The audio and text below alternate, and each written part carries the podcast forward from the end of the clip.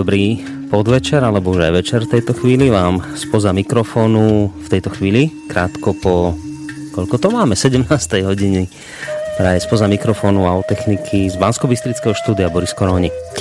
A predtým, ako privítam hostia, dovolte mi opäť úvod, ktorý by mal nás naladiť na našu dnešnú tému. Poviem vám, myslím, tri, asi tri rôzne citáty. Prvý znie takto. Naša mládež je zle vychovaná.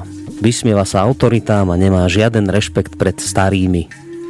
Dnešné deti sa nepostavia, keď do miestnosti vôjde starší človek. Odvrávajú rodičom a bavia sa namiesto toho, aby pracovali. Jednoducho sú zlí. Druhý citát. Neverím v budúcnosť našej krajiny, ak dnešná mládež raz prevezme riadenie. Pretože táto mládež je neznesiteľná, nezdvorila, nezdvorila, jednoducho hrozná. No a napokon aj ten tretí spomínaný citát. Náš svet je v kritickom štádiu. Deti už nepočúvajú svojich rodičov. Koniec sveta nemôže byť ďaleko. No a ešte predsa len jedna, štvrtá citácia. Táto mládež je prehnitá až do špiku kostí. Mladí ľudia sú zlí a leniví. Nikdy nebudú ako mládež kedysi. Dnešná mládež nie je schopná zachovať našu kultúru. Toľko, vážení poslucháči, na úvod štyri výroky, ktoré som si dovolil použiť v úvode dnešnej relácie Slovenské korene. A mnohí z vás možno v tejto chvíli povie, poviete, že no, to bolo celkom výstižné. Toto na našu mládež celkom sedí. A... No ale aby som sa vrátil k tým citátom, a zvláštnosť vlastne taká je v tom, že a verte alebo nie, ten prvý citát, ktorý som vám prečítal, a ten prvý je od Sokrata, ktorý žil v rokoch štyristosedemdesiat až tristodeväťdesiatdeväť pred Kristom. Druhý citát, kde sa takisto hovorilo o veľmi zlej, nevychovanej mládeži, ten je od Hesioda z obdobia roku sedemstodvadsať pred Kristom.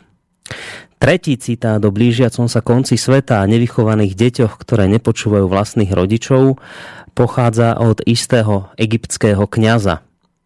Vek tohto jeho citátu určili historici približne na tisíc rokov pred našim letopočtom. No a ten posledný o tom, že táto mládež je teda prehnitá až do špiku kosti, mladí ľudia sú zlí a leniví, nikdy nebudú ako mládež kedysi, dnešná mládež nie je schopná zachovať našu kultúru, tak tento citát, on, bude to znieť úplne neuveriteľne, ale tento citát je starý viac ako tritisíc rokov. Archeológovia ho objavili v ruinách Babylonu.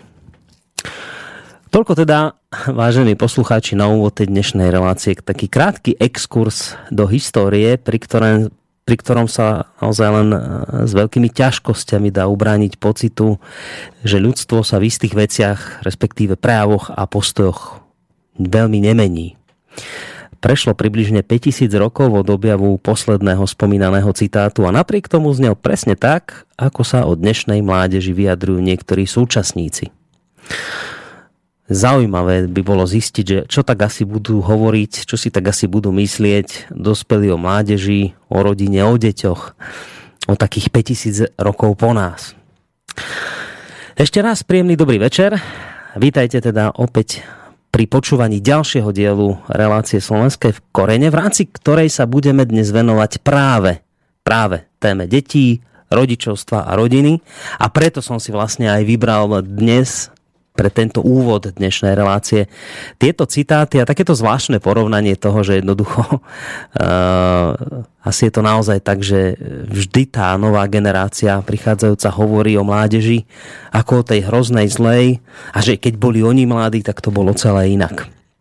Takže práve dnes teda budeme riešiť nielen nie len deti, ale takisto aj rodičovstvo, ich rodičov a vôbec takisto rodinu. Pozrieme sa aj na tento fenomén. Ja sám som zvedavý, kam nás dnes až naša spoločná diskusia zavedie, pretože na Skype linke by sme už v tejto chvíli mali mať hlavného protagonistu tejto relácie Slovenské korene, ktorým je samozrejme Viliam Hornáček, akademický maliar a spoluzakladateľ spoločnosti Slovenskej inteligencie. Zistíme, či je to tak, či sa počujeme. Pán Hornáček, ste na linke? Dobrý večer, pájem. No, počujeme sa? Ja vás počujem. Á, dobre, dobre, počujeme sa, bol tam asi trošku výpadok, ale už sa počujeme, takže je to výborné.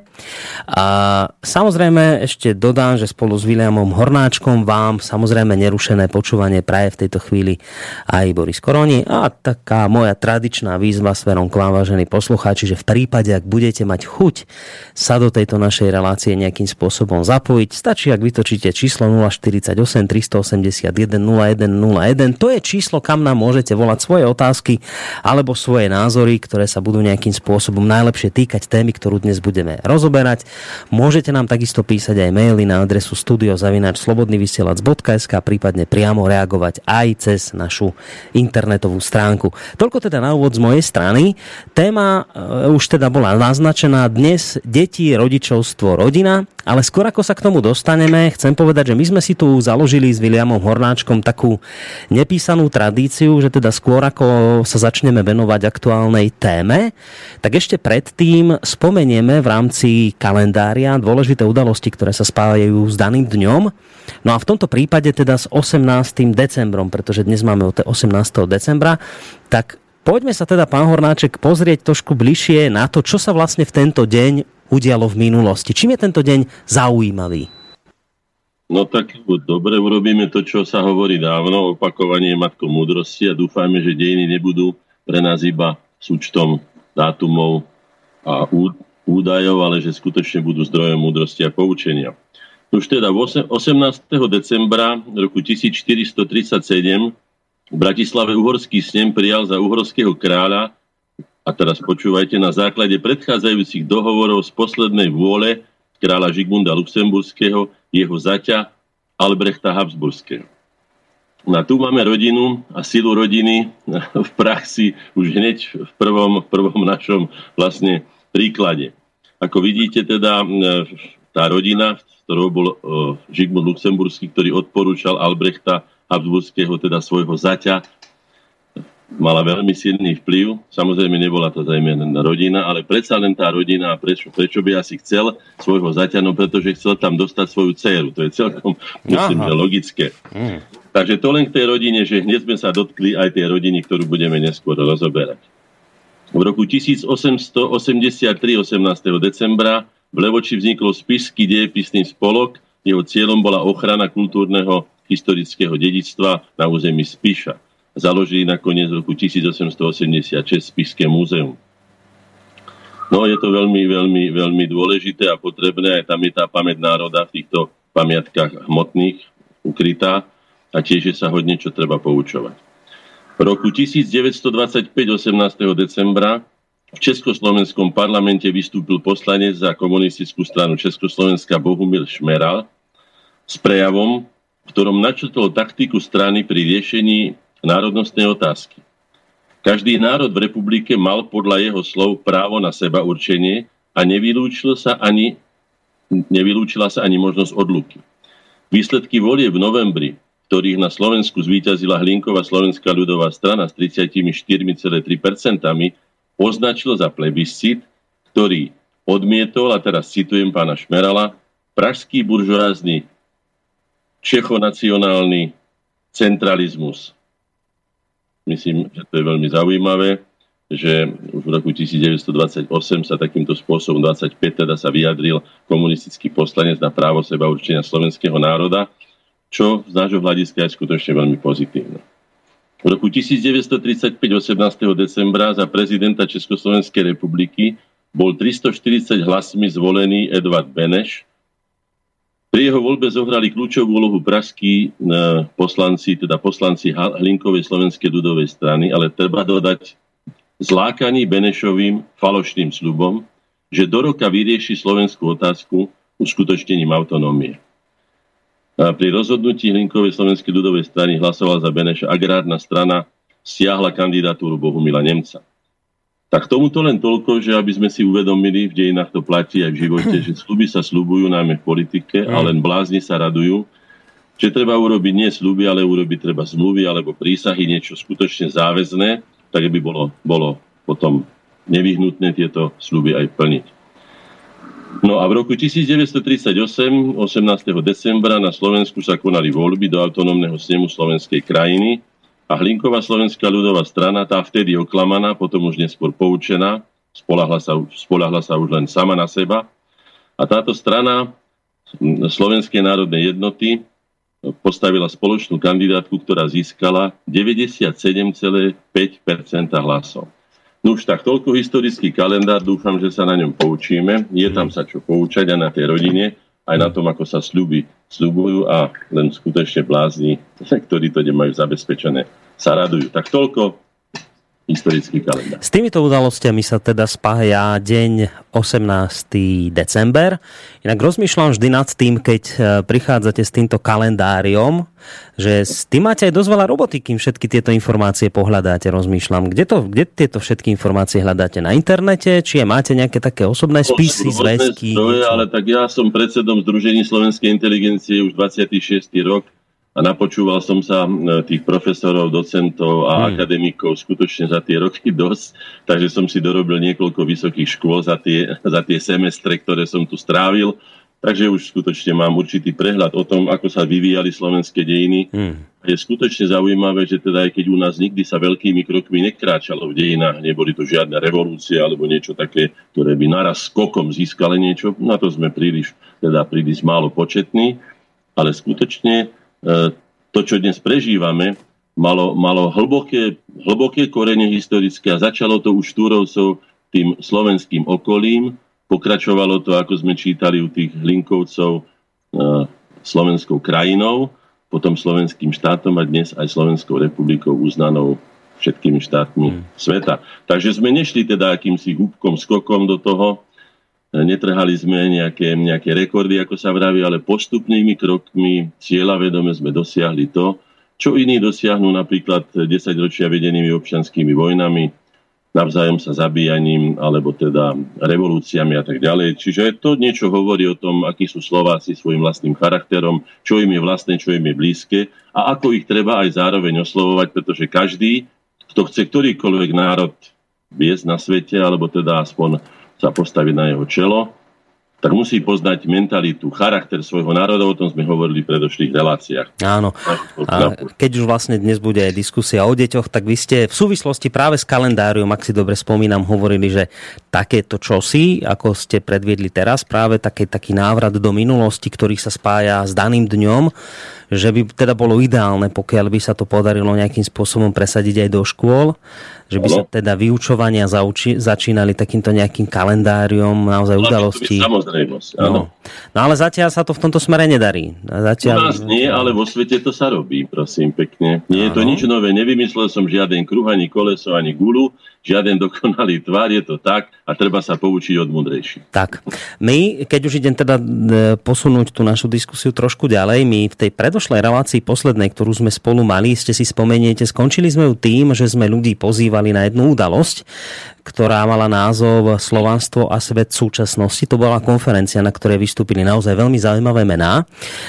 My sme dokonca tak trošku aj neplánovane, ale predsa sa nám to nakoniec podarilo. My sme túto konferenciu vlastne prenášali cez našu internetovú stránku. Ďakujem pekne. Čiže, čiže vlastne naši poslucháči mohli priamo aj vidieť ľudí, ktorí tam vystupovali a takisto ich mohli aj počuť, o čom sa tam teda rozprávalo. Tak poďme sa trošku ešte tak spätne vrátiť tej konferencii, lebo tú reláciu poslednú, keď sme mali, tak sme ľudí pozývali na konferenciu a teraz je už po nej. Tak poďte povedať, že ako ste spokojní, ako sa to podarilo zorganizovať, čo všetko sa tam povedalo. Možno také informácie pre tých ľudí, ktorí teda tú konferenciu nevideli, nepočuli, tak trošku trošku tak zhrnúť to, skúsme všetko. Veľmi stručne to urobím, pretože nie je to témou, ale predsa pre, pokračujeme v tej téme, ktorú sme začali minule. No už teda dňa ôsmeho dvanásteho dvetisícpätnásť od trinástej do osemnástej tridsať v Kongresovom centre Slovenskej akadémie v jedna Štefánikovej ulici v Bratislave sa uskutočnila konferencia s medzinárodnou účasťou za účasti diplomatického zboru slovanských, slovanských krajín a tak ďalej. Nad svoju kapacitu naplnená sála bola prvým dôkazom, že téma tohtoročnej konferencie Slovanstvo a svet súčasnosti skutočne zaujala. Už výzdoba sály štátnymi symboly a znakmi Združení Slovenskej inteligencie, Korene, Slovakia plus a obnovené Slovenskej národnej rady, ktoré boli hlavnými organizátormi. Aj samozrejme tie dary pre účastníkov, ktoré sme aj od sponzorov, aj vlastné publikácie Koreňov, vydavateľstva Spolku slovenských spisovateľov. Dokonca sme dostali aj sladkosti od čokoládovne Eva, čo, čo sa tam dávalo, akože teda bolo to medzi, medzi Mikulášom a Vianocami. Takže to pripomínalo trošku také vianočné sviatky. Dali sme zároveň kalendár Gupresu, ktoré sme dostali v počte dvesto kusov, takže sme poslali po celom Slovensku veľmi pekné také také naučné kalendáre, tento raz tam sú no, povesti o hradoch a tak ďalej. No od počiatku to vytváralo takú slávnostnú atmosféru predvianočnú, ktorá bola umocnená skutočne spontánnou srdečnosťou, ktorá bola prejavená aj zahraničnými účastníkmi z bratských slovanských štátov a by som povedal, že tá atmosféra bola skutočne veľmi príjemná a privetivá. Hmm. Konferenciu tradične mala otvoriť, teraz sme trošku zmenili, pretože nebola to len slovenská záležitosť, ale celoslovanská, nie slovenskou hymnou, ale slovanskou hymnou. Ale ešte predtým pán inžinier Baláš zafúkal, tento raz ma nahradil, na fujare ten instrument Excellent, ktorý je zároveň v kultúrnom dedičstve UNESCO ako slovenský príspevok, unikátny nástroj, ktorý nemá obdoby, tak po jej doznení sa ozvala hymna Hej Slovania. Hej Slovania s pôvodným textom, ako kedysi ho napísal Samo Tomášik a ako sa spievala aj na slovanskom zjazde v roku tisíc osemsto štyridsaťosem. A to hneď napojila, a som potom povedal tomu pár slov v tom zmysle, že dúfam, že tak ako kedysi spájala slovanské vtedy veľmi, nie že veľmi, ale neslobodné národy, ktoré boli pod cudzím jarmom, dnes už sú to všetko slobodné, slobodné národy, ktoré majú samostatné štáty, že nás bude aj naďalej táto hymna spájať. No. A teraz, aby som to nenad... nebudem spomínať, že kto všetko hovoril, to bolo na pozvánke a tak ďalej, ale bolo by dobré asi prečítať, alebo povedať, prečítať to záverečné vyhlásenie, ktoré sa nazýva Slovanstvo a svetu, teda nazýva sa Bratislavské memorandum a podtitul je Slovanstvo a svetu. Bolo jednomyselne schválené, čo ma veľmi prekvapilo, pretože obyčajne bývajú dodatky a doplnky, alebo nejaké výhrady boli. Bol som prekvapený, keď som dal hlasovať a potom som sa spýtal, je niekto proti? Nikto nebol. A keď som spýtal, kto sa zdržal, tak formálne sa vždy jeden, dvaja ľudia zdržia, aby to nevyzeralo také akože unizóno. Ale tento raz ľudia, bol, som bol skutočne prekvapený, že teda odsúhlasili doslova jednomyselne to. To vyhlásenie, ktoré si dovolím, mám teda, ak dovolíte, prečítať. Ak je záujem, mám. Nech sa páči, samozrejme. Poďte na to. Tak teda, Bratislavské memorandum Slovanstvu a svetu. Poučení skúsenosťami z vlastného vývoja aj dejinami ľudstva, vedomí si nebezpečia plynúceho zo stále sa stupňujúcej krízy spôsobenej nerešpektovaním medzinárodného práva, ako aj z hrozby použitia zbraní hromadného ničenia, ktorými o dominanciu súperia se strany disponujú, rozhodli sme sa spoločným úsilím odborných elít slovanských národov pomôcť pri záchrane mieru a spoločne hľadať reálne, ľudsky dôstojné a prospešné východisko pre slovanstvo aj všetky národy sveta. Tak ako tzv. Veľká hospodárska kríza, či prvá a druhá svetová vojna, aj súčasná globálna kríza je spôsobená opakovaným zlyhaním hodnotového systému tzv. Západnej civilizácie, ktorá nad všetko nadradila zisk a sebecký prospech na úkor celého ľudstva a jeho budúcnosti. Hlavným produktom tejto civilizácie je konzumný životný štýl, ktorý ničí nielen prírodné zdroje, ale propagovaním relativizmu, nihilizmu a bezperspektívnosti života degeneruje aj prirodzenú ľudskú tvorivosť ako základ kultúry. Konzumný, netvorivý a parazitický životný štýl, ponižujúci človeka hlboko pod úroveň schopnosti a možnosti jeho ľudskej podstaty, sa v dejinách nikdy neosvedčil a vždy doviedol ním postihnuté civilizácie k rozkladu a zániku. My sme sa rozhodli pre cestu života. Chceme žiť v mieri a priateľskou tvorivou spoluprácou naplňať podstatu a zmysel nášho života podľa vlastných predstav, potrieb a záujmov. Slovania, na rozdiel od mnohých iných, nikdy nevytvorili ideológiu založenú na rasizme a šovinizme, často však boli ich obeťou. Pretože žiadna z našich doterajších integrácií, založených na nám cudzorodých ideológiách a projektoch, sa nám neosvedčila, považujeme za jediné čestné a prospešné riešenie tohto pre nás ponižujúceho stavu závislosti od iných, vrátiť sa k vlastným koreňom a pôvodným prameňom našej slovanskej identity a kultúry, aby sme organicky nadviazali na prirodzený, v priebehu tisícročí našou vôľou, schopnosťami a tvorivým úsilím určovaný smer a spôsob nášho vývoja. Sme presvedčení, že obroda životných zdrojov našej tvorivosti a novej motivácie, naša slovanská renesancia, založená na humanizácii vzťahov a kultúrnosti, nespôsobí nikomu újmu ani škodu. Naopak, má ambíciu stať sa pozitívnym príkladom a postupne aj vzorom pre celé ľudstvo. S čistým svedomím ľudí nezaťažených nenávisťou voči iným, ako stála konferencia Slovanskej inteligencie, sme si predsavzali konať našu prirodzenú a nezastupiteľnú povinnosť voči spoločenstvám, ktorých sme organickou súčasťou, aby sme vlastným príkladom vzájomnej spolupráce intelektuálnych elít slovanských národov a celého slovanstva pomohli nájsť východisko zo súčasnej kritickej situácie v našich vzájomných aj medzinárodných vzťahoch. Naším hlavným zámerom je integrovať a aktivizovať tvorivý intelektuálny potenciál slovanstva a zapájať ho do vytvárania vlastnej koncepcie nášho života a zabezpečenia jeho dlhodobo perspektívnej budúcnosti. Cieľom našej činnosti je naplniť dávne predpovede veľkých osobností našich aj svetových dejín o veku slovanstva ako vedúcej síly svetového pokroku a vývoja ľudstva. Hlavným orgánom stálej konferencie Slovanskej inteligencie bude okrúhly stôl Slovanskej dohody ako symbol zmierenia, porozumenia a spolupráce všetkých slovanských subjektov, ktoré sa k spoločnému projektu nádeje a budúcnosti pripoja a aktívne sa zúčastnia plnenia jeho úloh. Aby sa náš zámer naplnil zmyslom a každý subjekt tejto spolupráce mohol prejaviť svoj názor a osobnú iniciatívu, navrhujeme, aby sa odborné a pracovné konferencie intelektuálnych elít pod názvom Slovanstvo a svet súčasnosti konali každoročne a vždy v inom hostiteľskom slovanskom štáte. Na prvom mieste abecedného zoznamu slovanských štátov je Bielorusko. Veríme, že naši slovanskí bratia, predstavitelia bieloruskej inteligencie, budú považovať za česť byť hostiteľmi elity tvorivého potenciálu slovanstva, kde je spoločné úsilí riešiť spoločne spoločné problémy na spoločný prospech. Hlavnou úlohou každého mysliaceho centra, ktorého funkciu v organizme ľudských spoločenstiev plní inteligencia, je vytvárať idei a projekty. Na ich uskutočnenie je však potrebné, aby si ich osvojili výkonné orgány. Preto musíme spoločne vytvoriť novú tradíciu vzťahov medzi odbornými a politickými elitami. Vzhľadom na skutočnosť, že ako príslušníci slovanských národov a slovanstva sme zároveň aj obyvateľmi Európy a sveta, spolu s inými národnými spoločenstvami tvoríme ľudstvo a jeho jednotu rôznorodosti, ako sa v priebehu vývoja vytvorila, ponúkame priateľskú tvorivú spoluprácu všetkým, ktorí sa stotožňujú s našou mierovou iniciatívou. Za celosvetové priority ľudstva pri riešení problémov spôsobených súčasnou globálnou krízou považujeme dvojbodka.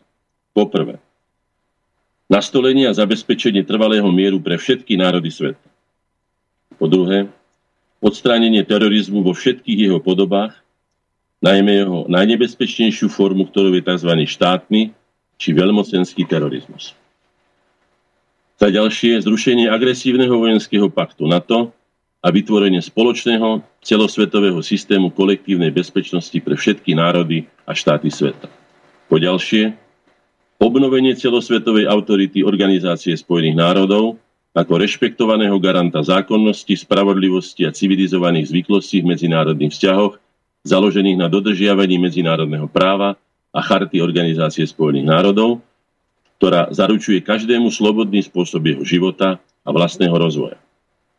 Po ďalšie, odmietnutie tzv. Dvojitého metra posudzovania, iného pre spojencov a iného pre tzv. Darebácké štáty ako prejavu politického rasizmu a diskriminácie. Po ďalšie, odmietnutie metód a slovníka tzv. Politickej korektnosti, deformujúcej a tendenčne meniacej pôvodný význam slov a pojmov, čo bráni pravdivému pomenúvaniu vecí a javov, čím dochádza k manipulácii ľudského vedomia.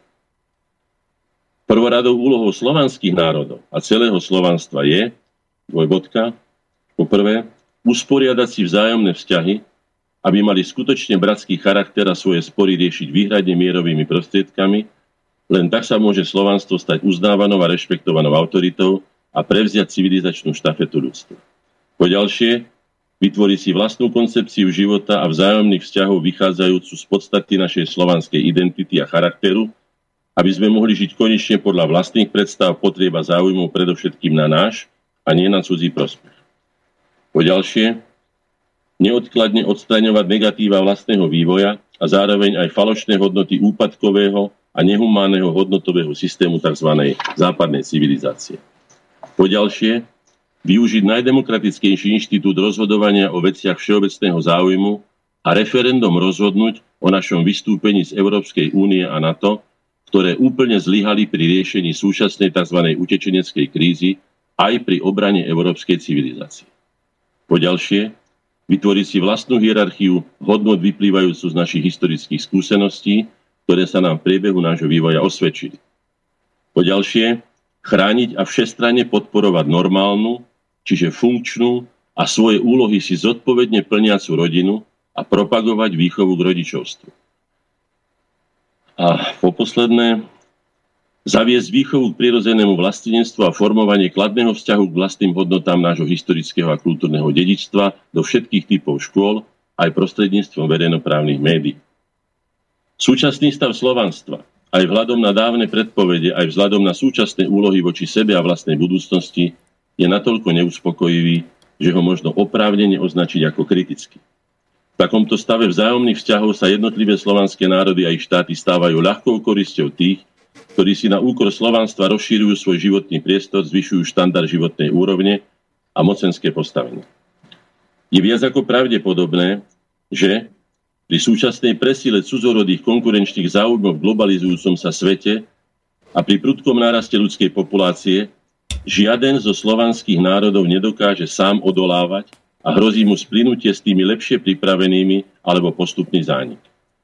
Týmto deštrukčným tlakom dokáže úspešne odolať iba kompaktné, ideou spoločného prospechu pevne vnútorne integrované spoločenstvo.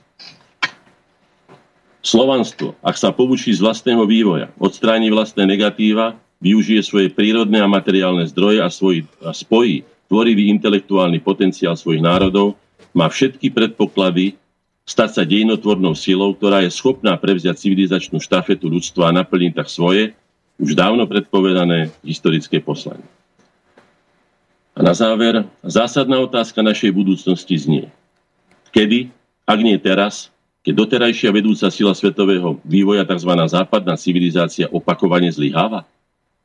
A kto, ak nie naša generácia, ktorá je z každej stránky oveľa lepšia ako doterajšie generácie Slovanov pripravená, zvládnu takýto epochálny projekt? Dokážme, že na to máme vôľové, intelektuálne a charakterové predpoklady. Je to neopakovateľná historická príležitosť a zároveň výzva, ktorú nemáme právo odmietnúť. Bratislava ôsmeho decembra dvetisícpätnásť, účastníci konferencie. Ťažko by som minimálne v priestoroch nášho rádia, respektíve v priestoroch rádia, ktoré počúvajú poslucháči a medzi nimi, ťažko by som iste v tejto chvíli hľadal niekoho, kto by s týmto, čo ste teraz prečítali, s týmito, s týmto záverečným konštatovaním nesúhlasil. Ale predsa len iste by sa našli možno aj nejaké kritické hlasy, respektíve otázky napríklad toho typu, že či to nie sú nereálne očakávania, ciele, ktoré ste si stanovili, napríklad nejaký celosvetový mier a niečo podobné, lebo vlastne nikdy sa to počas dejín ľudstva nepodarilo, čo si takéto zaviesť. A preto by niekto mohol povedať, že všetko, čo má byť akýmsi spôsobom splniteľné, musí mať nejaké reálne základy. E, ste presvedčení, že, e, že teda toto vaše záverečné, záverečný materiál, ktorý ste memorandum, prijali, alebo mem- tak memorandum, má teda splniteľné ciele? Podľa môjho názoru určite áno, a zrejme aj podľa tých našich teda, účastníkov, ktorí to odpoviem prečo. Hmm. Je tu spoločenská objednávka, celosvetová spoločenská objednávka, pretože na rozdiel od iných vojnových konfliktov, ktoré sa odohrávali, ako vy ste hovorili, pred tritisíc rokmi, dvetisíc rokmi, tisíc rokmi, ja neviem, pred päťdesiat rokmi. Dnes ľudstvo má také množstvo ničivého arzenálu zbraní, že je schopné niekoľkonásobne, ako hovoria odborníci, zničiť nielen ľudstvo, ale aj život na Zemi, alebo jeho väčšinu. To znamená, že musíme sa s touto vecou potýkať znova a by som to nazval zo svojho hľadiska, z hľadiska zachovania života svojho aj života na Zemi. My nemáme právo rozhodnúť o takom obrovskom úsilí celého ľudstva, ktoré niekoľko stotisíc rokov, milión rokov sa tu vyvíja, rôzne druhy a tak ďalej rastlín, živočíchov, rozhodnúť o tom, že niekto si nepraje, aby aj druhí sa podielali na spoluvláde alebo na spolurozhodovanie o zemi. Je to skrátka neľudské, je to dokonca rasistické, aby si niekto myslel, že je natoľko výlučný, aby mohol rozhodovať o všetkom, aby on mohol rozhodovať, čo je správne aj pre iných ľudí a čo nie. Je to aj neľudské, samozrejme, a tak ďalej. To znamená, že spoločenská objednávka tu je. Teraz, čo sa týka tej reálnosti. Na tieto veci, ja som myslím, že odpovedal, alebo je odpovedané v samotnom tom našom memorande v tom zmysle, že inteligencia je na to, aby vytvárala idey. Je vecou politikov a vecou výkonných orgánov, aby to zariadili tak, ako na našom organizme to, čo vytvorí náš mozog, realizujú jeho ruky a ostatné časti organizmu. Hmm. To znamená, my si nenárokujeme, že to, som povedal jednoznačne, aj tí, ktorí sa pýtali podobne ako ja som, nie, to určite nie, ale mozog je na to, aby vytváral idey. A ešte k tomu, že či je to teraz reálne, no teraz to určite nie je reálne, ale reálna a veľmi potrebná je táto výzva, aby sa ľudia zastavili, aby sa zamysleli, aby si povedali, stop, skutočne ideme zlou cestou a táto cesta vedie k zániku. To nie je cesta života, to je cesta smrti. Všetci to vedia, vedia to aj jedni. Putin povedal celkom jednoznačne na tie ataky, ktoré sa voči Rusku, to bolo na, na verejnej tlačovej konferencii, mohli si to vypočuť poslucháči na celom svete, keď položil rečnícku otázku. Ste pripravení prežiť päťsto rokov v krytoch po tej vojne, ktorá vznikne? Tým povedal všetko. Nepovedal nič viac a nič menej, povedal niečo hrozné. Povedal, že oni sa samozrejme brániť budú, neviem, prečo by sa mali nebrániť, veď každý má právo na obranu, najmä keď je napadnutý. A ako vidíme, to dráždenie Ruska z každej strany, obsadzovanie jeho hraníc, to všetko poznáme. Hmm. Vieme, koľko má Rusko v zahraničí v základni a koľko majú Spojené štáty, to znamená, že Rusko sa celkom oprávnene cíti byť ohrozené. A samozrejme, po skúsenosti z dvoch svetových vojen a z ďalších teda atakov, ktoré sa odohrali, už myslím, že aj jeho historická pamäť povedala dosť a povedali si, ne, tento raz neustúpime a keď chcete konfrontáciu, tak potom hmm. si zoberte za ňu zodpovednosť. No. A ešte poslednú poznámku. To, čo Štúr predpovedal vtedy v tých svojich dokumentoch a jeho celá generácia Štúrovcov, keď len, len Slovensko, svoju rodnú vlast, ktorú tak milovali, nazvali len slovenským okolím.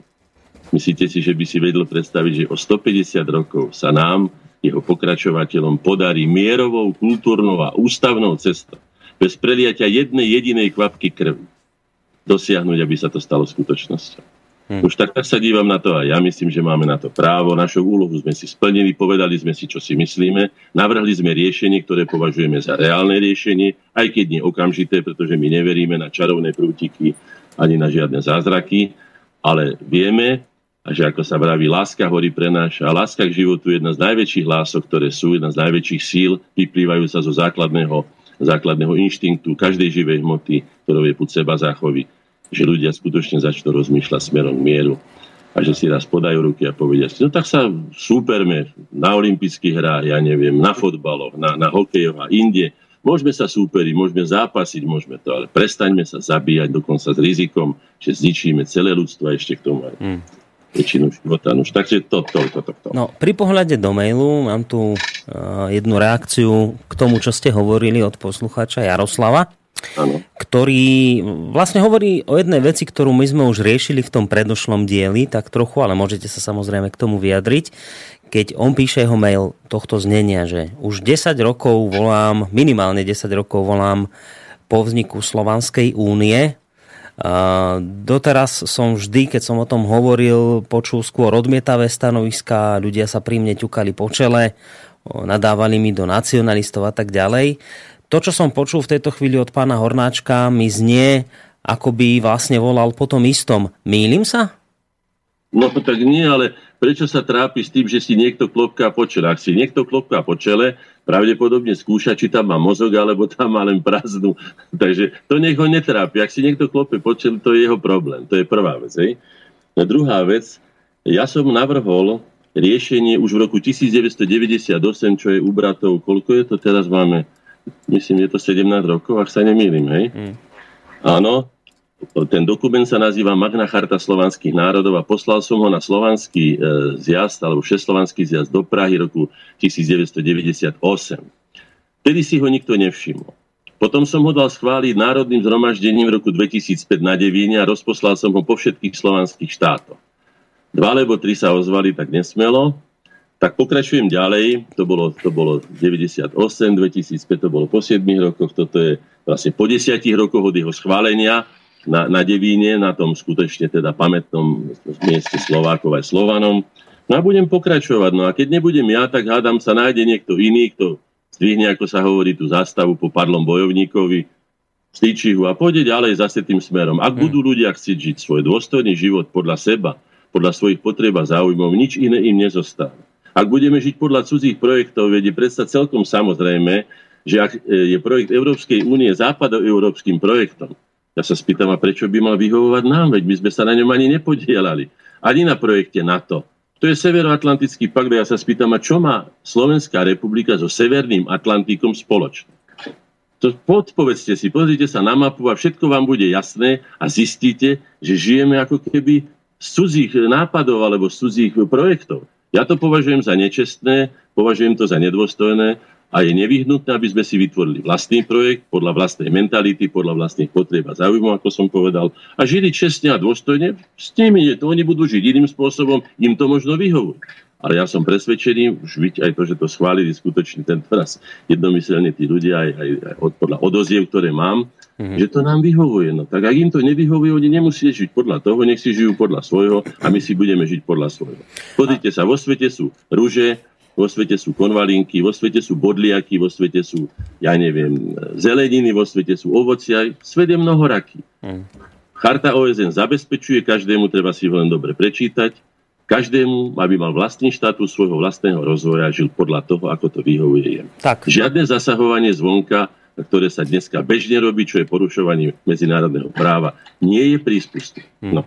Hmm. Len som chcel tak trochu doplniť vás v tom, že naozaj asi sa netreba trápiť tým, keď sa naozaj niekto ťuká po čele. Vy máte právo uh, myslieť si, čo chcete, a, a dokonca aj e, priložiť ruku k takému dielu, ako je napríklad vznik Slovanskej únie.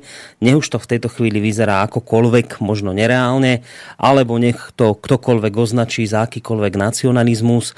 E, máte... Nie je to nacionalizmus, no. Je to internacionalizmus. Ak hovoríme o slovanstve, tam je, tam je desiatky národov, taký aký nacionalizmus. To je internacionalizmus. Zaujímavé, že internacionalizmus v podobe Európskej únie je akože v poriadku, alebo v podobe Commonwealthu, ale naraz v slovanstve je to akože nežiaduce. No. Veď ale nadobudnime trošku takého oprávneného sebavedomia Slovania. Je nás skutočne v Európe najviacej dohromady. Ak to dáme skutočne, tak, tak pracovne by som to nazval, tvorivo, partnersky dohromady, tak čo sa my máme čo koho pýtať, že či sa mu to... My nikomu nelezieme do cudzích území, máme svoje zeme dosť. Máme svojich kapacít dosť. Naši ľudia, ako vidíte, chodia pracovať do zahraničia, pretože nie sú spokojní s tým, aký máme my tu systém. To znamená, urobme si konečne taký systém, aby tu tí ľudia zostávali. K tomu sa dostaneme nakoniec aj tak. Pri tej výchove. A, aj keď treba hneď jedným dýchom dodať, že keď by aj niekto sa odvážil takýto projekt, e, možno mu obetovať svoj vlastný voľný čas, a dokonca možno profesionálny čas, no, no. tak treba povedať otvorene, že to vôbec nebude jednoduché, pretože je jasné, že medzi slovanskými národmi panujú dodnes veľké nevraživosti. Taký krásny príklad tohto je hlavne Rusko a Poľsko napríklad. Tam je to veľmi dobre viditeľné, že tam sú naozaj historické krivdy a asi aj tieto veľmi ostré hrany bude treba do budúcna nejakým spôsobom obrúsiť, aby čosi také ako Slovanská únia alebo niečo podobné mohla do budúcna vzniknúť. Pán Koroni, v tej návrhu Magny Charty slovanských národov, čo je skutočne len návrh, na ktorom treba pracovať, a predsa nemôžem navrhnúť niečo pre celé Slovanstvo. Hmm. Ale trúflo som si dať návrh. Je napísané na prvom mieste generálne odpustenie. Hmm. Znamená, že my si, ak si budeme donekonečna vyhazovať to, čo kto komu urobil, veď si povedzme, že napríklad Poliaci, keď sa tak ukrivdene cítia, tak vypálili Moskvu a nabi, do, dobili ju pri, pri, pri presadzovaní kresťanstva, teda západného typu, čiže rímskokatolíckeho. Ja sám som teda rímsky katolík, čiže ja tu nechcem nejaké morálne veci klásť, alebo nejak nejak. Ale hovorím to ako fakt. Takže treba si povedať, kto komu, čo, kedy a tak ďalej. A bolo by toho tak asi päťdesiat päťdesiat hore dolu. Takže prestaňme s tým, pretože toto nemá konca. A hľadajme teda to, čo nás spája. Ja si myslím, že je to... Ja vám poviem presne, čo nás spája. Spája nás spoločné ohrozenie zániku. Pretože si uvedome, že napriek tomu, že slovanstvo má dohromady, nehovoriac o jednotlivých štát, dohromady niečo vyše tristo miliónov ľudí. Čína má jeden a pol miliardy, India má jeden a pol miliardy, muslimský svet, ktorý sa integruje, vidíte, akým spôsobom, ale je to ich vec. Oni pokiaľ nesiahajú na naše územia, je to zrejme ich povaha, integrujú sa týmto spôsobom, hej, alebo chcú sa integrovať. Má tiež okolo, ja neviem, miliardy ľudí. Afrika rastie a tak ďalej. To znamená, že my už nemáme veľa času na to čakať. Kedy si skutočne Slovanov bolo neuveriteľne veľa, bolo ich najviac v Európe zo všetkých, hej. Prepásli svoj čas niekoľkokrát a ja som to preto navrhol, pretože som presvedčený, že je to posledný raz, keď môžeme nahradiť túto skutočne, ako by som povedal, rozkladajúcu sa úpadkovú civilizáciu, ktorá sa prejavila tým, čím som povedal, nielen veľkou hospodárskou krízou, ktorá dosadila nakoniec aj Hitlera a jemu podobných do kresla, a ktorá, ktorá spôsobila prvú a druhú svetovú vojnu. Veď to sú skutočne vážne kolapsy a zlyhania, ale aj teraz, dnes, čo sa tu deje, na čo nám je to NATO, ktoré nevie obrániť hranice Európskej únie. Dostávajú sa nám sem bojovníci í zet í sú v počte, ktorí tu nám hlásia, oni tam z tých svojich, ja neviem, obsadených území v Sýrii, či kdeže tu je už okolo päťtisíc bojovníkov. Zažili sme Paríž a tak ďalej. To chceme skutočne počkať, až nám tu začnú vyletovať pod nohami vlaky, autobusy a tak. Čím nám pomohli? Ja neviem, že by sa angažovalo NATO, alebo že by európsky lídri, keď vidím tú pani z toho Nemecka, toho pána z toho Francúzska, ktorí si, ako si ich uzurpujú, aké si ich výlučné postavenie majú, aký si zvláštny stôl a spolu hovoria. A čo sú oni viacej, ako povedzme, ja neviem, Slovensko?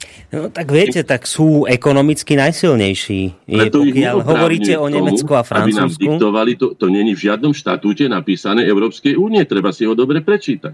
Okrem iného, keď som opodoval na začiatku Európsku úniu, keď sme do nej vstupovali, aby si niekto nemyslel, že teraz som po vojne generálom. Ja som opodoval a povedal som, že pokiaľ nebude vytvorený systém, že bude jeden okrúhly stôl, teda gulatý, nie gulatý, okrúhly, áno, stôl, hej, kde budú sedieť všetci členovia a budú mať každý jeden hlas. A poviem aj prečo. V dedičskom konaní, to vychádzam z práva občianskeho, má každý dedič, či poloročný, či mesačný, či štyridsaťročný, dedič svojich rodičov má rovnaké dedičské práva. To znamená, že ja neviem, prečo by mala byť, ja neviem, ktoré všetky štáty sú tam, ale my to Slovensko si vezmeme, hej, je tam myslím dvadsaťpäť štátov, prečo by malo mať menej práv ako, my tam sme vlastne len štatisti, preto my sa ani nestotožňujeme s touto Európskou úniou, mimo teda tých pánov a pani, ktorí tam majú polmiliónové platy mesačné, tak to určite, že áno, ale, ale ničím nie je prospešná. Skutočne, keď to takto pozrite, ako zlyhala, ako hrubým spôsobom vlastne nebráni ani európsku civilizáciu a cynicky sa díva, veď čo chce tým ľuďom, už sme o tom, čo im chce slúbiť. Veď my tu máme, myslím, že priemerná nezamestnanosť v Európskej únii dvanásť percent. My tu máme dvanásť percent ľudí, ktorým my máme dať prácu. Máme ich naučiť pracovné návyky, máme ich naučiť vytvárať hodnoty. A my sem chceme prijať ďalších ľudí, ktorí nepoznajú ani jazyk, ktorí nemajú žiadne, žiadne vzdelanie, teda príslušné, ktoré nevieme, či ich budeme potrebovať, ako sa tu vlastne integrujú. Nemáme dosť problémov. Alebo nemáme dosť skúseností s tým, že cigáni, Rómovia tu žijú už, ja neviem, päťsto šesťsto rokov a dodneska z nich sa väčšina z nich neprispôsobila. To čo na čo čakáme? Skutočne na zázrak nemecký? Alebo je to to, čo hovoria už mnohí, že je to riadený zmetok, aby vyradil Európsku úniu z konkurencie, z konkurenčného boja, pretože kým sa my tu budeme zaoberať tým, že budeme tisícky vojakov a tisícky policajtov dať, ja neviem, na stráženie toho či onoho a naháňanie a platiť ich vysokými platmi, ja sa spýtam, a kto tu bude vyrábať hodnoty. A dostaneme sa aj k deťom, ale skutočne nepoďme ďalej už, lebo hej, máme... Stačí, veď práve, práve som vám to chcel aj navrhnúť. Urobíme si teraz takú vlastne aj hudobnú prestávku, ale hlavne vlastne prediel pred tou našou hlavnou témou. Vy ste spomínali, že na tej konferencii sa teda zahrala, alebo ste si aj možno zaspievali slovanskú hymna, hymnu Hej Slaviene. A my dokonca máme tu u nás, nedávno nám ho sem priniesli CDčko, ktoré teda vydala Nitrava v edícii Muzika Slavika pri príležitosti dvanásteho Všeslovanského snemu, ano, ktorý sa konal vlastne v tých dňoch od dvadsiateho prvého do dvadsiateho štvrtého mája tohto roka v Moskve. No a pri tejto príležitosti vlastne vzniklo toto CDčko a my tú staroslovianskú verziu vlastne máme na ňom zachytenú, takže... Staroslovanskú. Staroslo... No, je tu napísané, že staroslovianská verzia, tak neviem, či je to preklep na tom obale, ale skrátka zahráme si ju teraz, no a to bude vlastne taký hudobný prediel potom k našej hlavnej téme, ktorou sú teda deti, rodina a rodičovstvo. No a samozrejme vy nám, vážení poslucháči, môžete, pokiaľ vás táto téma nejakým spôsobom zaujíma, chcete sa k nej vyjadriť, niečo sa opýtať, prípadne nejakých podeliť sa s vašim názorom, tak nám môžete zatelefonovať nula štyridsaťosem tristoosemdesiatjeden nula sto jeden alebo napísať mail na adrese studio zavináč slobodný vysielač bodka es ká.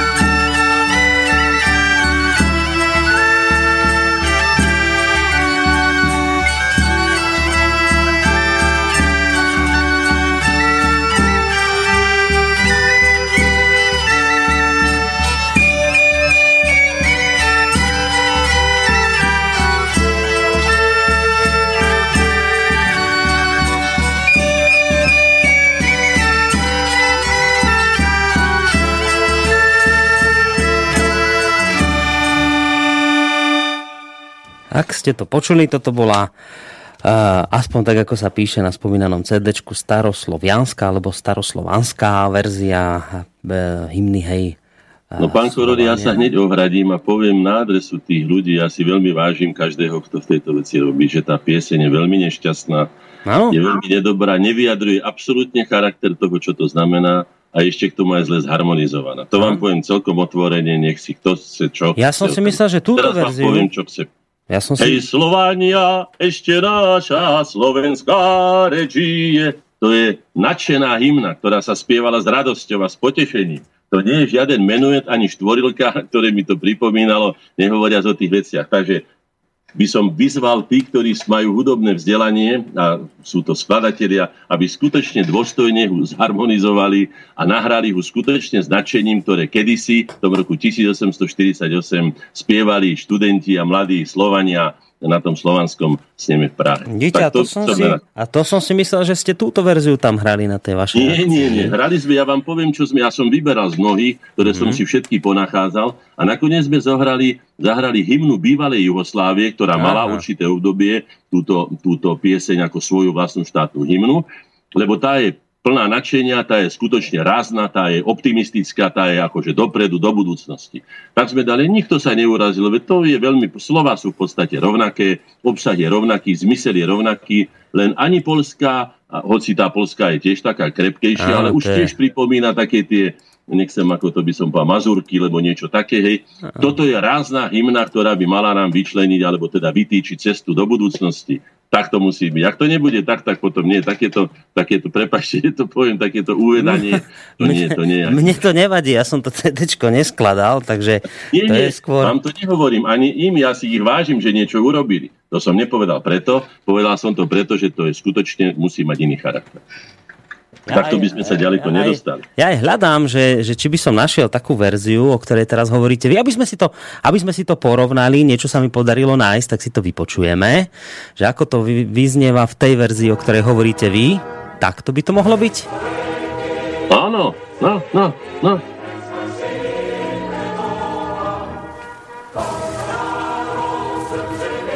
Áno.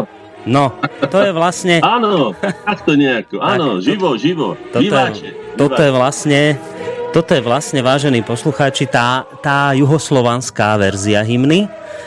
Takto to znie. Ešte si... Len jednu slohu, samozrejme, áno, lebo sme šetrili časom, tak, lebo tam bolo jasné, skutočne jedenásť prednášajúcich a mali skutočne veľmi pekné a veľmi obsiahle teda a, a fundované príhovory. Ale... Takže pre... takto, takto si to Viliam Hornáček predstavuje zhruba. Len ja. Prečo to, je, to je vlastne taká výzva smerom k tým ľuďom, ktorí to CDčko robili, že treba ešte spraviť jeden pokus. Dobre, v každom prípade poďme teda k tej našej dnešnej téme. No, môžem odpovedať najprv na to, čo Poďte, ste čítali na začiatku? No, nech sa páči. Lebo to vždycky zvyknem ako ja komentovať trošku, lebo ja som tu na to, aby som, a vy takisto, aby ste mňa oponovali, no už tak no. toľko to. Mládež a autority. Je to skutočne pravda, čo hovoríte, či z Babylonu, alebo z Egypta, alebo to vždy bude tak.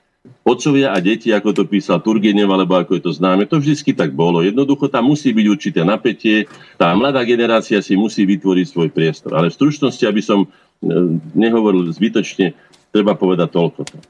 Mládež, napriek tomu, že vyzerá vyspelá, alebo že zdá sa, alebo ona sa cíti ako vyspelá, mládež dozrieva na dospelých až vtedy, keď sa osamostatní, keď začne sama žiť a keď začne sama riediť svoj život. Preto je veľmi dobrá rodina, to je taká, by som povedal, taká civilná vojna v úvodzovkách, hej, kde si musí žena nájsť svoje miesto, musí, musí nájsť svoje miesto a musia nájsť spoločné alebo vytvoriť spoločné hniezdo alebo domov, samozrejme v tomto prípade pre dieťa alebo deti. Takže len toľko to. Žiadne nič nové sa neobjavilo. Treba si tiež povedať, že na všetko treba dvoch. A ak sú deti nepodarené, ako sa to často hovorí, tak aspoň polovičnú vinu majú na tom rodičia. Či už tých, tým, že ich zle vychovávali, alebo ich vôbec nevychovávali a nechali ich, napríklad ako dnes je to veľmi časté, vychovávať médiám, ktoré skutočne teda produkujú, až by som to nazval, trestuhodné, trestuhodné zásahy do detskej psychiky. Ale o tom budeme hovoriť neskôr. Takže toľko. Dobre, pozerám sa do mailu, od Mareka máme mail. Škoda, že pán Hornáček nemá politickú stranu, aby aspoň by som si mohol pri voľbách z tohto zhnitého ovocia vybrať pekné jablko. Prajem pánovi Hornáčkovi a aj vám v Slobodnom vysielači všetko dobré, napísal nám Marek, ďakujeme veľmi pekne. Tam samozrejme otázka nebola, len skôr také konštatovanie, že sa mu teda evidentne pozdáva, čo hovoríte. Je z toho mailu evidentné, že s vami súhlasí v mnohých ohľadoch, no. K tomu, čo hovorím ešte raz, ja som to už myslím povedal, pán Koroni, ale poviem to ešte raz. Mám vo zvyku hovoriť iba o tom, čo som zažil, čo mám skutočne overené. Ja si nevymýšľam, alebo nebudem si z prstu vycmulávať niečo, aby som, alebo niečo preberať. Tak preberiem niečo a citujem, priznám, kto to napísal a stotožním sa s tým v tom, že hneď to aj skomentujem, prečo to hovorím, prečo to citujem a v čom sa stotožňujem. A keby z náhodou niekto mal dojem, že sa dotknem niekoho, tak prosím, aby si ľudia uvedomili, že môjim záujmom nikdy nebolo a nikdy ani nebude, aby som sa niekoho teda dotknúť. Áno, aby som ho prebudil to, ale uraziť, alebo tak, keď niekto povie, no, teraz hovorí, ja neviem o tom, a ja som slobodná mamička, ja rodinu nemám, a teraz on bude hovoriť o rodine a mňa sa to dotýka, hej. Viete čo, každý si musí svoj, svoju vec alebo svoj osud riešiť sám a ja si ho riešim sám, ale budem hovoriť o tom, čo je celospoločensky prospešné. Ak sa tie tzv., nazvime to, úchylky vyskytnú, akože sú.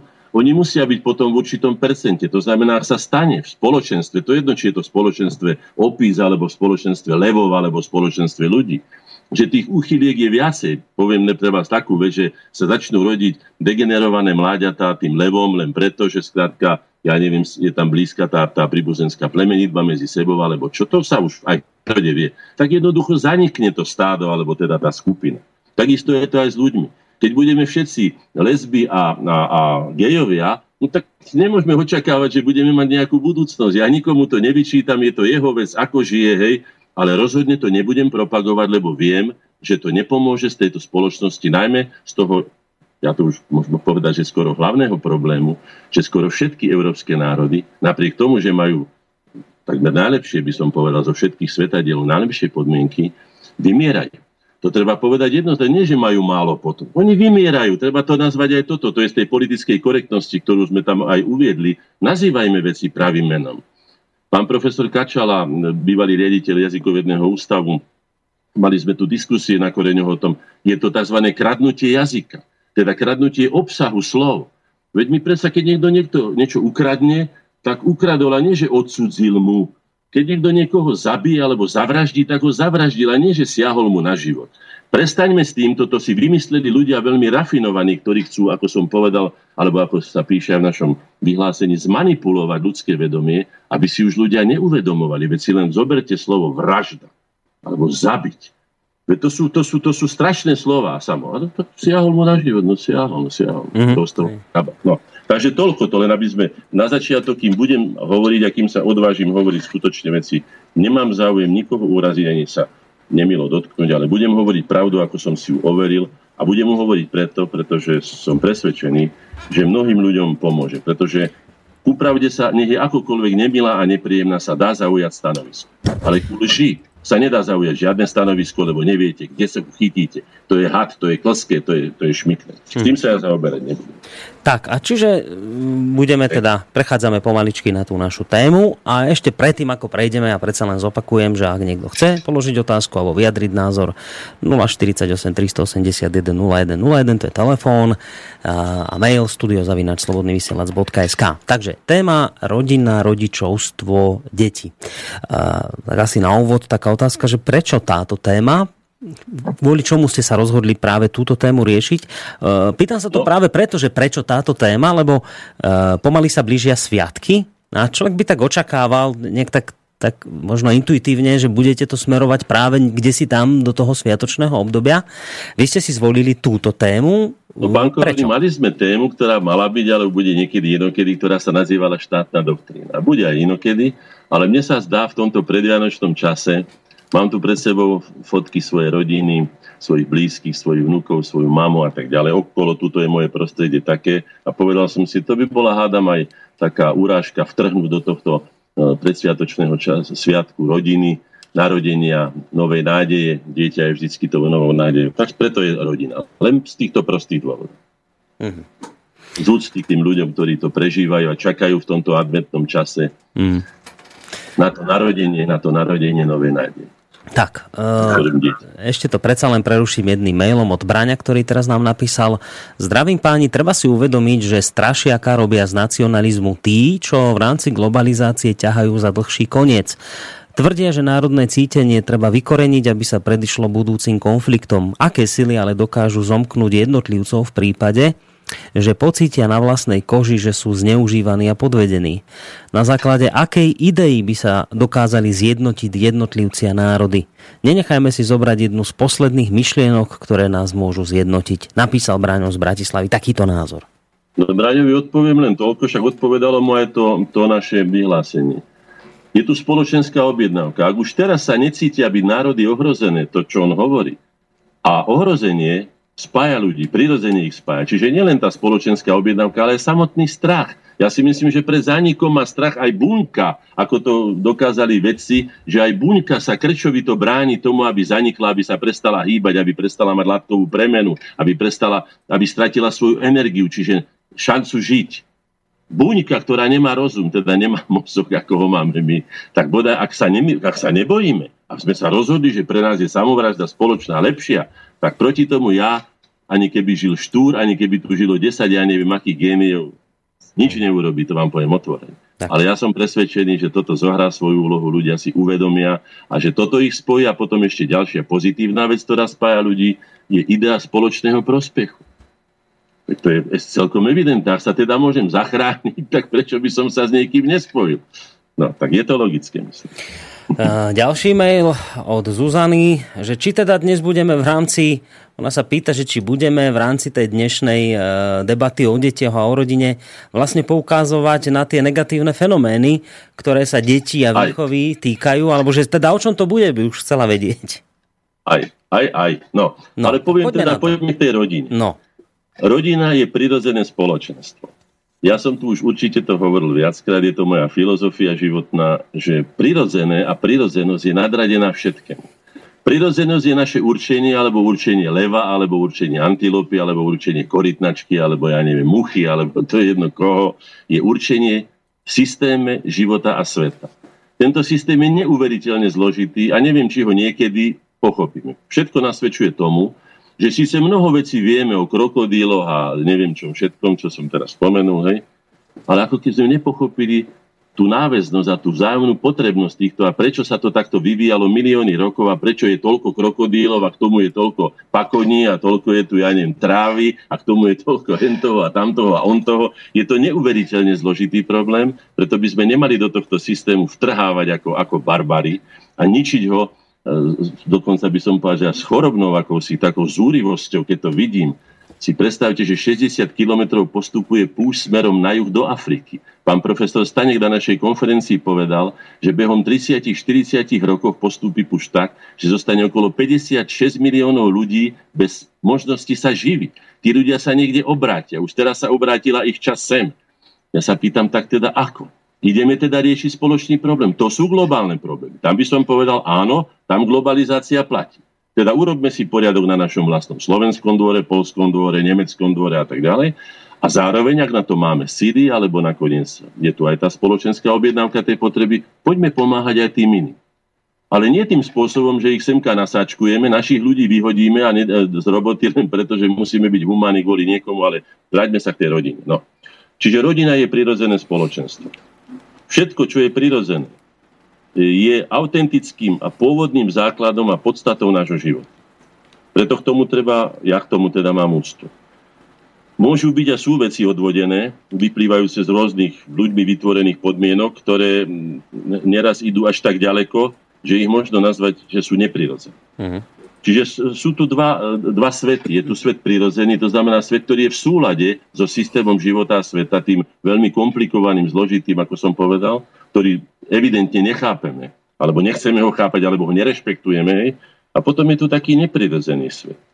Je to nenormálny svet, je nefunkčný, úchylný, zvrátený, až zvrhlý mnohorazí, hej? Lebo skončí v slepej uličke. No tak končí, no tak predsa dvaja chlapi nemôžu mať dieťa, aj keby sa potrhali, aj keby, ja neviem, sa modlili, alebo ja neviem, čo všetko k tomu treba robiť. Nedá sa to. Ani dve ženy nemôžu mať dieťa. Tak ako je to možné, že takýmto ľuďom sa schvaľujú zákony v tejto Európskej únii a neviem kde a inde, že si môžu zobrať dieťa. Veď dieťa v rodine potrebuje príklad. Viete prečo? Pot... Dieťa sa v rodine formuje a vychováva pre život. Výchova je formovanie osobnosti dieťaťa pre život. A keď ono vidí otca a mamu, ktorí majú svoje povinnosti, že samozrejme, že mama obyčajne nezatlká klince do steny a otec obyčajne nevarí. Tak to, co len zhruba povedal, samozrejme.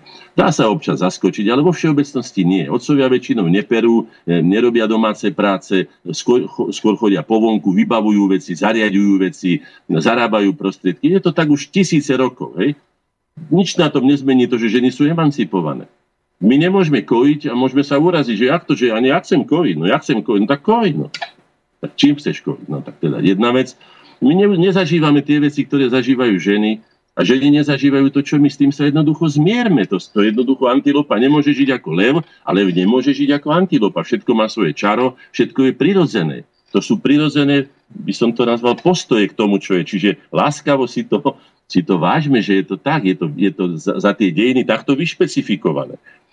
Tí rôzni experimentátori s ľudskou prirodzenosťou už napáchali na, ľudskom, na, na ľuďoch a ľudstve také obrovské škody, že ich možno označiť tieto škody za zločin proti ľudskosti. Dobre počujete. Ja by som obvinil týchto ľudí, ktorí skutočne svojimi skúmavkovými alebo skleníkovými experimentami naoktrojovali ľuďom, ako sa majú správať, čo majú robiť, alebo ja neviem, ako sa majú cítiť, či majú alebo nemajú mať svoje deti, či ich má vychovať štát alebo kto.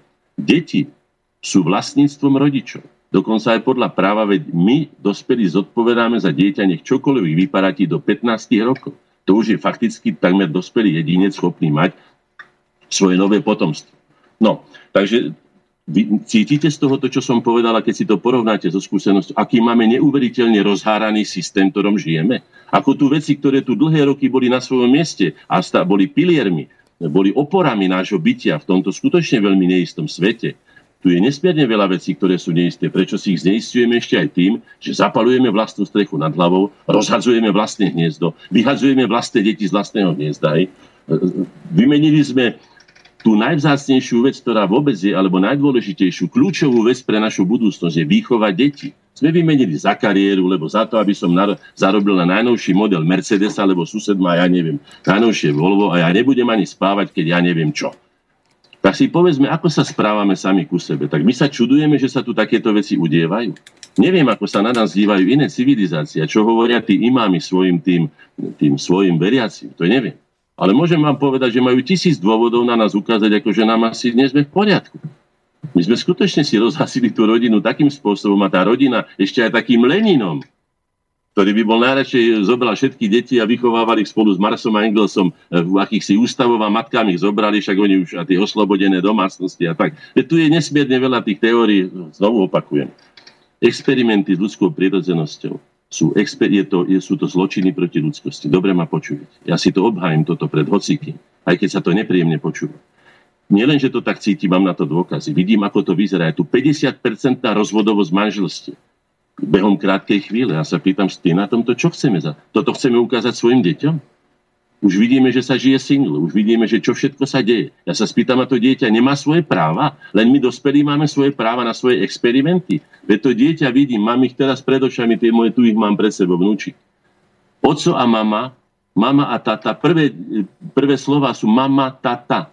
Rozdeľuje to samotné, vie, ku komu sa má kedy prichýliť a kto má akú funkciu a skutočne má svoju špecifickú funkciu, ktorú jeden ani druhý nemôže zastúpiť, respektíve môže na chvíľku niečo zastúpiť, ale vo všeobecnosti nie. A pýtam sa aj prečo.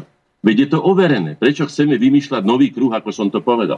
No, lebo kruh, však prečo? Chcete tak... zdokonaliť, nikdy ho nezdokonalíte, vždycky ho len zničíte. Už tu bolo mnohé veci, ktoré sa tu skrátka vyšpecifikovali, tak ich rešpektujú. No, prečo? Lebo však niekto tvrdí, že je diskriminovaný. A pri tej, no, pri tej téme, keď hovoríte napríklad, že, že však má byť pri výchove dieťaťa otec a mama, ano. tak...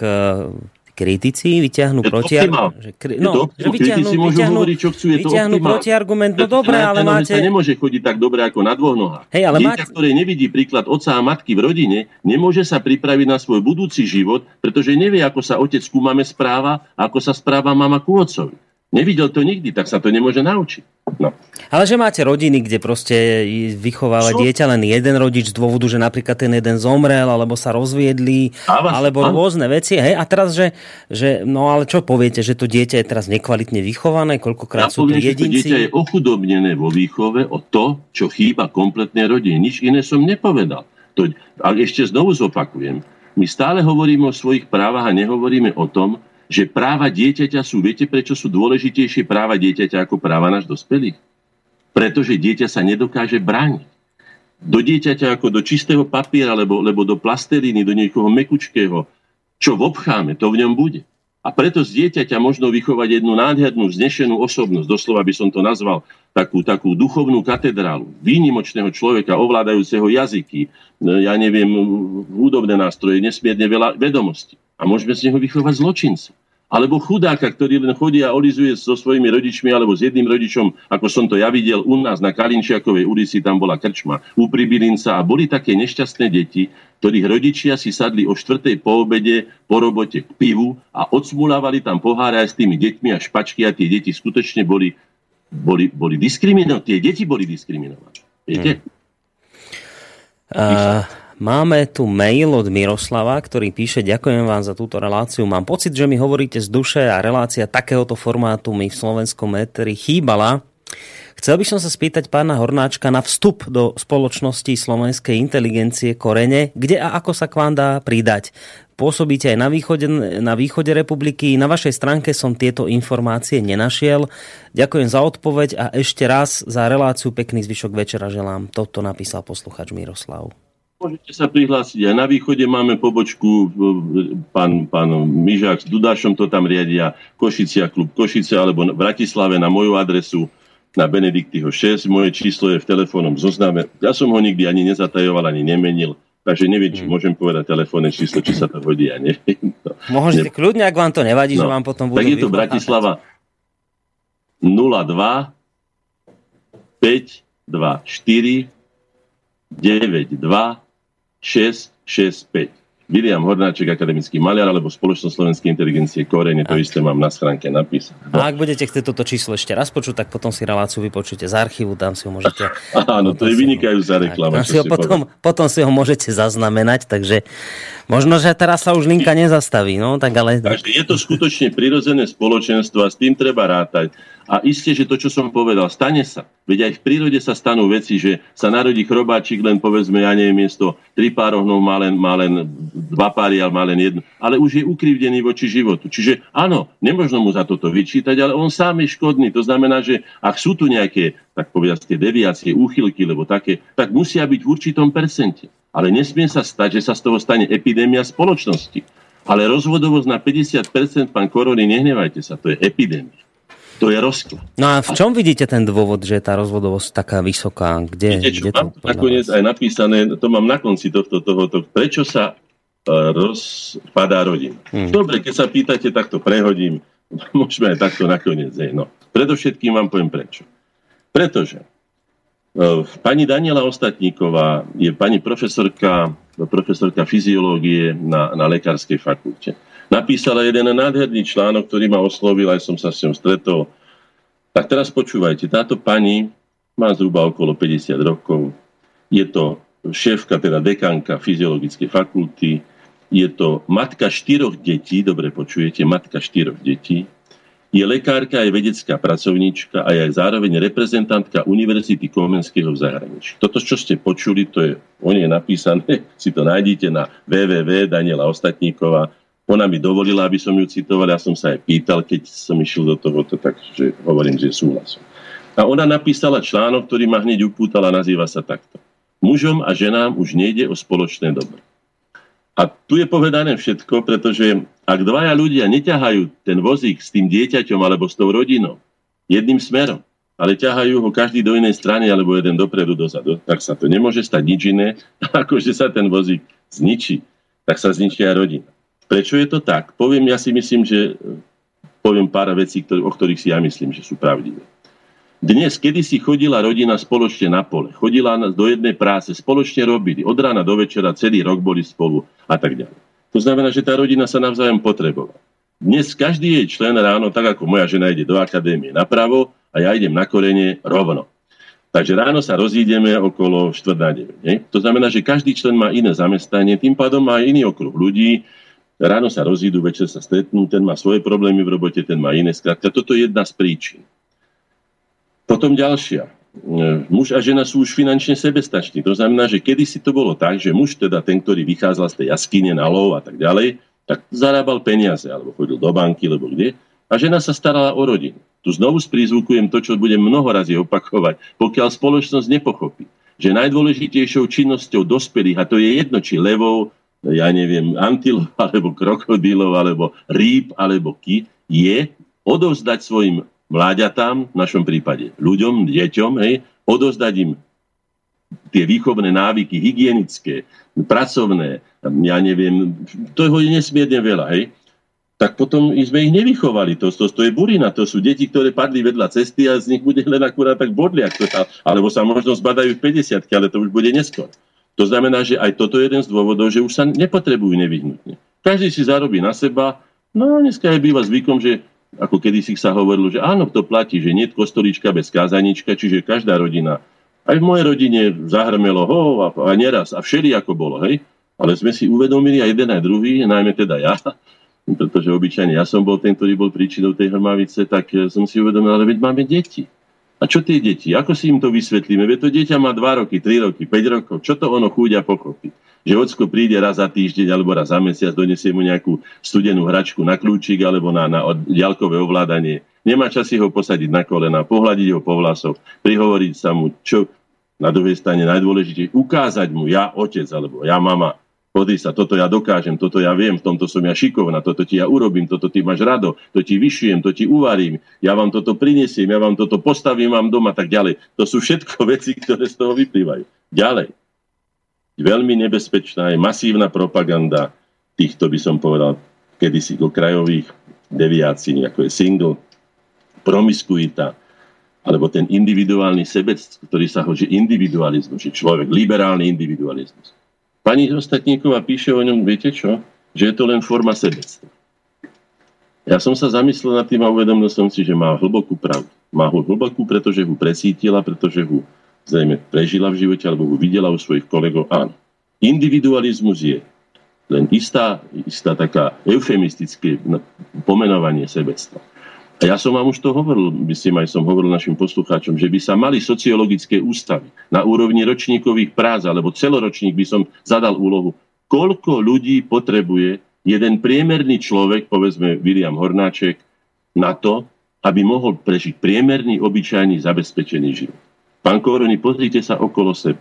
Všetko, čo okolo vidíte, všetko niekto urobil. Dokonca aj keď sa pozriete do zrkadla, aj vás, aj mňa, niekto urobil. V tomto prípade dvaja rodičia, čiže nie dvaja gejovia, ani dve lesby, ale dvaja muž a žena urobili to, čo ste vy a to, čo som ja. Vychovali nás. Venovali do nás neuveriteľné množstvo energie, ale aj lásky, starostlivosti. Neviem čoho všetkého, neviem, to sa ani nedá vyp... Preto by som bol rád, keby sa páni sociológovia prestali zaoberať nesmrteľnosťou chrústa a začali sa zaoberať človekom v tej jeho podstate, pretože človek je spoločenský tvor, ale vďaka tomu, že je spoločenský tvor, sa dostal tak vysoko v tom rebríčku a tak sa vzdialil od zvieraťa, ktorého biologickú podstatu nakoniec nesieme stále so sebou, hej. Máme tie isté orgány, máme všetko to isté ako iné zvieratá. Takže toto by som povedal, áno, tá masívna propaganda, podľa môjho názoru deviácií, dokonca aj zvrhlosti. Keď sa pozriete na televízne programy, ja vám poviem, že tie deti sú obete. Ak my nemáme čas ich obrániť, to dieťa nemá šancu sa ubrániť proti tým rafinovanostiam, ktorí tí, ktorí sa rozhodli, a teraz vám poviem to, čo si myslím, že je pravda, tí, ktorí sa rozhodli zredukovať ľudstvo o šesť miliárd, dobre počujete, alebo šesť a pol miliardy, už dávno, nie teraz. Už v sedemdesiatych rokoch o tom uvažovali určité elity v úvozovkách, ktorí povedali, že zlatá miliarda, naposledy to povedal, myslím, Bill Gates, že zlatá miliarda stačí, to znamená, že obslužný personál pre zo pár miliardárov alebo bilionárov, či ako sa volajú. Takže sa nad tým zamyslíme, či im chceme dať za pravdu a tak ďalej. No. Samozrejme, nehovorím, že treba mať po osem a desať detí, pretože keby každý z tých ľudí, ktorí dnes žijú na planete, takto žil, to by sme sa tu skutočne za chvíľku akože nezmestili. To je druhá vec. Ale treba nájsť rozumný spôsob na to. A sú potom rodiny, ktoré skutočne sú ochotné aj schopné mať povedzme šesť detí a sú iné, ktoré majú to jedno, dve deti, ale tie dve deti by mala mať asi každá rodina aspoň na to, aby zastúpila seba, aby ten život pokračoval. No takže podľa môjho názoru toto sú také, také, také hlavné príčiny, ktoré ja teda vnímam, no, prečo, prečo sa manželstvo je takto ohrozené, prečo teda ako aj tie väzby, ktoré boli kedysi silnejšie, sú teraz také, aké sú. A momentálne teda to vnímate tak, že keď sa teda bavíme o rodine, tak z týchto dôvodov, ktoré ste menovali, vám to vychádza tak, že rodina je dnes najviac ohrozená, respektíve nikdy nebola tak ohrozená, ako je dnes? Ja si myslím, ne, nepoznám až natoľko teda tieto problémy v dejinách, ale nikdy sa o tom nepísal. Pokiaľ viem, ľudstvo narastalo a väčšina populácie bola z rodín. To znamená, že neboli tie mimo. Ja si dokonca pamätám veľmi dobre ešte z päťdesiatych rokov, ja som päťdesiaty ročník, že bolo veľkou hanbou pre dievča, ktoré bolo tzv. Priespanka, sa tomu hovorilo, to znamená dievča, ktoré sa akože prespalo s nejakým chlapcom a teraz malo mimo manželstva deti. Takže bol tam aj spoločenský tlak na to, ale to nebolo len otázka hanby. To bola taká výchova, taký tlak, výchovný tlak, by som to nazval, také, také zaucho, lebo ako by som to nazval tej spoločnosti, aby mu povedala, veď ale si uvedom Anička, alebo Evička, alebo Zuzička, veď to nielen, že ty sa takto vystavíš tomu, ale čo to dieťa? Lebo totiž deti, pri tom, že sú veľmi milé a prirodzené a úprimné, sú aj veľmi nemilosrdné. Keď niekto nemá, moja mama bola sirota. Mojej mame zasypalo otca v Belgii, keď mala štyri roky.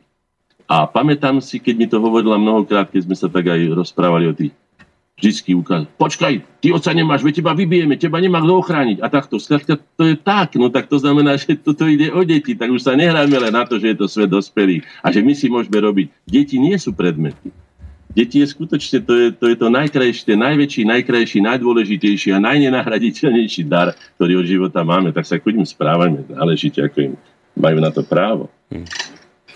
A ja nám hovorím, že by sme si dali teraz opäť trošku prestávku hudobnú, zahráme si nejakú hudovku a po nej sa pozrieme na mail. Vidím, že mi sem prišiel nejaký, netýka sa to práve tejto témy, ktorú teraz rozoberáme, skôr sa ešte vracia k tomu úvodu našej relácie, ale vravím, prečítame si ho po pesničke. Hej, počornili hory, oroj si kudri noho, hej, odpal jesni, odpalo cerdenka moho, hej, odpal jesni, odpalo cerdenka moho, hej, nie zagozni odpal, hej, żem ja nie lubila,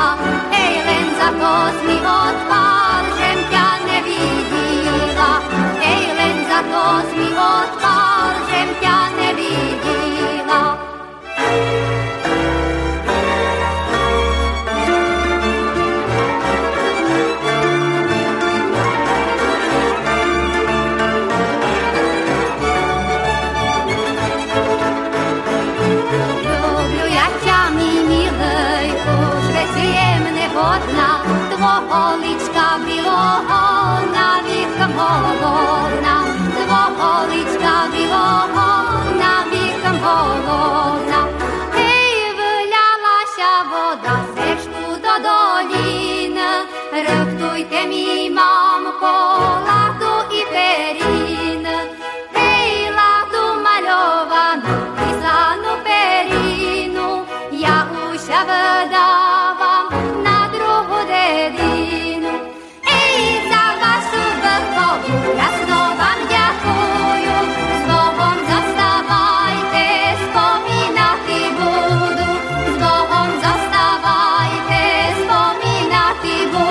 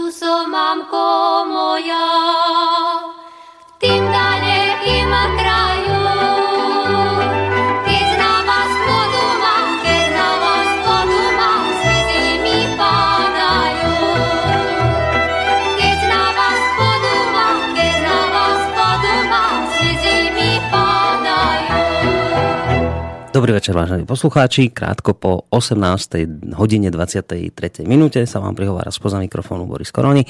Počúvate reláciu Slovenské korene, v rámci ktorej spolu s hlavným protagonistom tejto relácie, Viliamom Hornáčkom, akademickým maliarom a takisto aj spolu zakladateľom spoločnosti slovenskej inteligencie sa venujeme téme rodina, rodičovstvo, deti.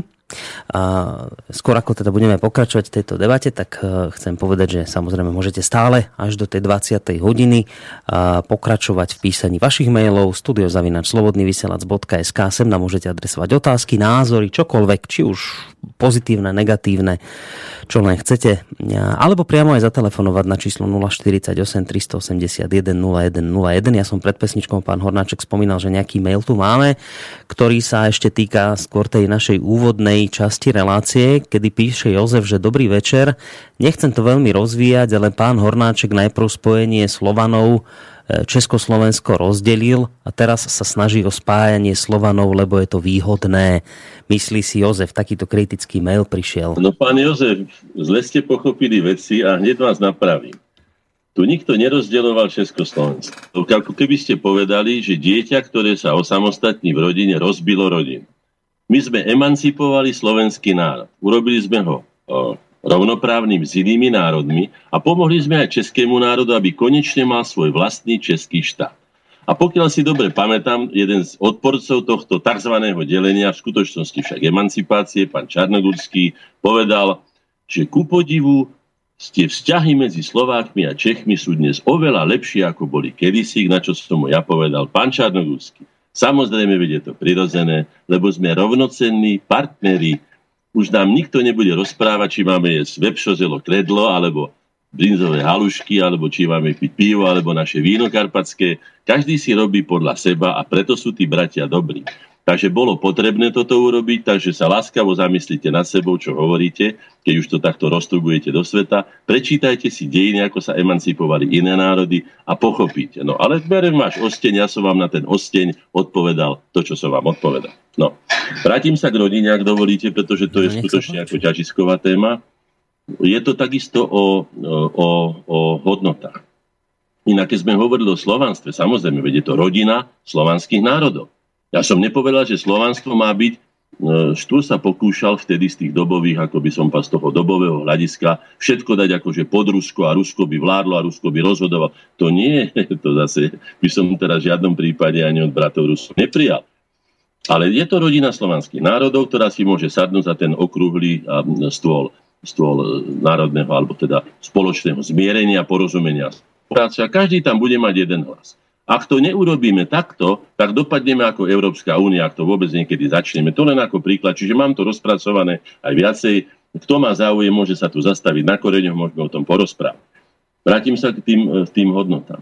Hodnoty, skutočné hodnoty, teda to, čo ľuďom pomáha žiť. Aj to, keď tak dopadne. Čo sú to vlastne hodnoty?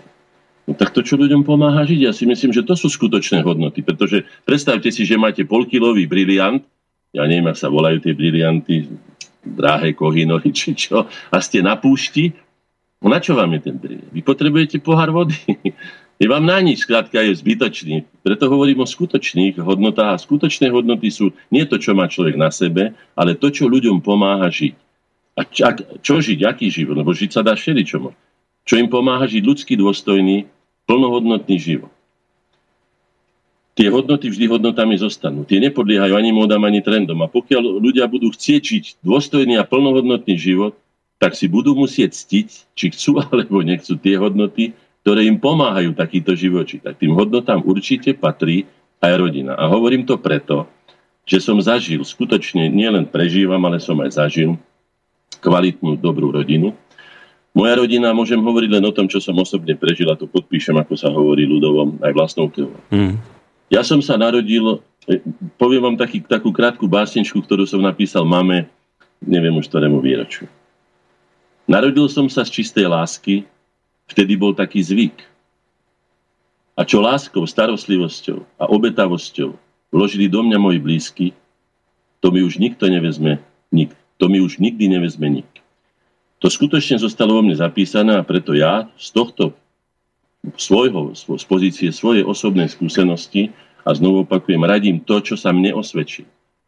Ak niekto chce nasilu žiť sám a chce byť starým mládencom alebo starou dievkou, alebo ja neviem, vyhovuje mu byť pani riaditeľkou a kašle na rodinu, ale vidíte, že sa to dá spojiť. Pani Ostatníková je dôkazom toho, že možno mať aj štyri deti a robiť aj špičkovú, aj reprezentačnú funkciu a tak ďalej. To nebude. Niekto to ale vyčlení. Sú ženy amazonky, aj takými som sa stretol v živote. Musím ale povedať, a píše to aj pani Ostatníková, že tie ženy obyčajne nebývajú veľmi šťastné, možno, že sú úspešné, ale veľmi šťastné nebývajú, lebo nenaplnia v sebe tú svoju podstatu ženskosti. Žena je iná, ale budeme aj o tom hovoriť, nakoľko je žena iná a prečo je muž iný. To má svoje fyziologické podstaty nielen v tom, že máme iné pohlavné ústroje, máme iný mozog. Dobre počujete, iný mozog máme. Inak vnímame veci, inak riešime situácie. Pani Ostatníková to dokázala. Má s tým trošku problémy, pretože sa to nepáči tým genderom a neviem aký. Je to diskriminačné tvrdenie. Mozog muža a ženy je odlišný. Hmm. A preto nikdy nebudeme rovnakí. No, tvrdíte, že ak silou rozumu potlačíme všetky pudy a emócie, čiže začneme byť tými pani riaditeľkami alebo pánmi generálmi, len a nebudeme otcami a mamami. Takže ženám, ktoré bojujú, ide skôr o vlastné práva. Že nám s nízkym testosterónom, dobre počujete, ako rozhodujú o tom, o tom hormóny. Nenapadne, aby bojovali. Hovorí fyziologička Daniela Ostatník. Odvolávam sa skutočne na autoritu a v tomto prípade si trúfnem povedať, že na morálnu autoritu, pretože bol som, strávil som s pani Ostatníkovou, myslím, že len hodinu a pol osobného rozhovoru. Bol som neuveriteľne, rovno poviem, očarený zjavom jednej prívetivej, príjemnej, vzdelanej, vysokointeligentnej a pritom múdrej ženy, ktorá všetko, čo povedala, dokazovala svojim výskumom, ktorý si vydrela so svojím tímom vo vedeckej práci. To znamená, nehovorila svoj názor, hovorila skutočnú pravdu a mali by sme sa zamyslieť nad tým, keď takto si sa tu hráme na všelijaké sufražetky a na všelijakých iných, že nakoľko tým škodíme nielen sebe, svojmu poslaniu a určeniu v živote, ale nakoniec aj celému ľudskému rodu, pretože sme takí, akí sme. Tým hodnotám, ktoré všetci poznáme, ktoré som tu už o nich mal, myslím, celú reláciu, ako je život, zdravie, dôstojnosť, priateľstvo, láska, nezištná pomoc, obetavosť pre iných. A tu práve pri tom sa zastavím, pretože tá obetavosť pre iných je rodičovstvo. Čiže hovorili sme o rodine a pomaličky prechádzame na rodičovstvo. Ja vám len stručne poviem moje detstvo, ale skutočne veľmi stručne. Narodil som sa už tu v Bratislave, obidvaja moji rodičia pochádzajú z familií, teda z rodín sedliackých, teda roľníckych. Otec z Dolniakov, veselého pri Piešťanoch, kde sa z hodou okolností narodila prvý predseda Matice slovenskej Štefan Mojzes, a mama z Hor, Hornej Oravy, odkiaľ pochádza zase rod Mila Urbana, známeho spisovateľa. To len ako príklad. Zobra, išli do Bratislavy za prácou, tu sa zobrali, teda tu sa najprv zamilovali, chodili spolu dlho bez toho, aby sa mama do, len dovolila otcovi, aby ju poboskal, lebo mama jej povedala, že ak ťa poboská chlapec, tak budeš mať dieťa a otehotníš. Nie je to pravda, my to vieme. Ale pre výchovu takého zápalného materiálu, ako je mladá žena, ktorá je skutočne na každý dotyk veľmi žeravá a skrátka dá sa, nechcem povedať, že zviezť, ona sama už zváza, ona je dokonca v tom pubertálnom veku vyspelejšia. Mm. Chlapec predbieha ten vývoj, to znamená, že už toho chlapca dráždi. To je už jedno, či svojimi pohybmi, rečami, sukňami krátkými, to už je jedno čím, hej, vedie ho. No ale to nebudem teraz rozoberať, tomu sa ešte dostaneme bližšie. To znamená, že takto sa zoznámili, narodil som sa z čistej lásky. Mama bola panna, ako mi povedala, keď, keď sa prvý raz teda na svadbe, ako odohrala tá svadobná noči, dokonca povedala, že ani nie po svadbe, lebo nebolo kde, ale až po svadbe niekoľko, ja neviem, dní, lebo týždňov, to už je vedľajšie. Tým nechcem povedať, že to je celkom ideálom, to som nepovedal, svet sa trošku aj pohol, nebudeme sa tu hrať na, na, na minulé či aké storočie, tak. Ale malo to svoje čaro a ja som sa skutočne narodil do kolísky, ktorá bola vyslatá láskou, porozumením a tým všetkým. Nie, že by nedošlo u nás v tom jednoizbovom byte aj k nejakým zvýšeniam hlasu, ale nikdy sa pred deťmi neriešili problém. Pritom povedzte mi, ako sa v jednoizbovom byte, ktorý mal asi päť krát štyri metre, na Kalinčiakovej ulici, na Pavlači, dalo niečo zatajiť. No práve rozmýšľam, že ako ste to... Ako no to vidíte, riešili, napriek tomu rodičia to pretrpeli a museli teda mať, by som povedal, veľmi ťažké by som po sebe držať, keď, keď niečo sa stalo a to sa kadečo stalo a tak ďalej. A to nám nestačilo. Žili sme tam mama, otec, ja a môj brat Peťo, čiže štyria. A potom sme si zobrali sirotu po maminej sestre Helenku, už dvanásťročné dievča, také skutočne v tej puberte, čo bolo tiež dosť rizikové, ale zobrali sme si, nechali sme ho aj vyštudovať. A zobrali sme si aj maminu mamu, babku, čiže žili sme tam šiesti v tom jednoizbovom malom byti. Ja som si od, ja neviem, tuším, osem rokov či deväť rozťahoval tú ruskú posteľ, vy to nepoznáte, to bola taká hliníková posteľ na strunách, to neuveriteľne vrzgalo. A bolo to také, otec škrípal zubami, jak sme spali v tej jednej izbe. Vy posteľovom zubami, to ste mali... Otec škrípal zubami, ja som brzgal posteľovej, mama chrápala, brat ešte sa neprejavoval, hej, sestren to si nepamätám, no, ale ten, kto zaspával posledný, ten už zaspával zo zúfalstva. To môžem povedať, že ten už omdlieval, lebo to bol koncert, samozrejme vydýchaný vzduch to boli, tam sme kúrili kachličkami, nosili sme si uhlie a tak ďalej. A tak ďalej. Ale dôkazom je, že sme žili ako ľudia, do dneska sa máme radi, do dneska spomíname na to, že sme si tam žili ako vtáčiky v akom hniezde, no tak občas nejaký ten čvírik bol tam hore dolu, ale bolo to skutočne, hej, také, také ľudské, doteraz si na to spomínam a zostali sme v takej láske doteraz, pokiaľ žije, teda babka už nežije z toho. No. To, a tam je sila rodiny, to je úžasná sila, ktorú nikde inde nenájdete. A keď niečo potrebujete poradiť, za kým pôjdete? Pôjdete si platiť psychológa? Ak je rozumná mama, rozumný otec, vedia poradiť aj chlapcovi, aj dievčaťu, čo by malo sa asi ako zachovať, keď sa stane to, či ono. Takže toľko som len chcel povedať, čo sa týka teda tej rodiny. A k tomu rodičovstvu. Áno, je založené na obetavosti. Moja mama má deväťdesiat rokov, dúfam, že dožije a verím, že dožije dvadsiateho štvrtého januára na budúci rok. Možno budeme mať, mať práve nejakú reláciu, tak pripomeniem, pretože moja mama nebyť jej, tak ani ja som tu nie. A moja mama je neuveriteľne bystrá dodnes. Aby som povedal, že má právnické myslenie. A keďže bola sirota, tak musela ísť najprv Bulharom robiť ako obyčajnú služku, teda do, do záhradníctva, tuto ku Bratislave, dokonca to pri Šataji bolo. Potom robila na električkách, cvikala lístky, tedy sa tak akože, bolo to iné, boli sprievodkyne a tak. No potom si urobila jednu školu, druhú, teda ako strednú, učňovskú a neviem akú všelijakú, no.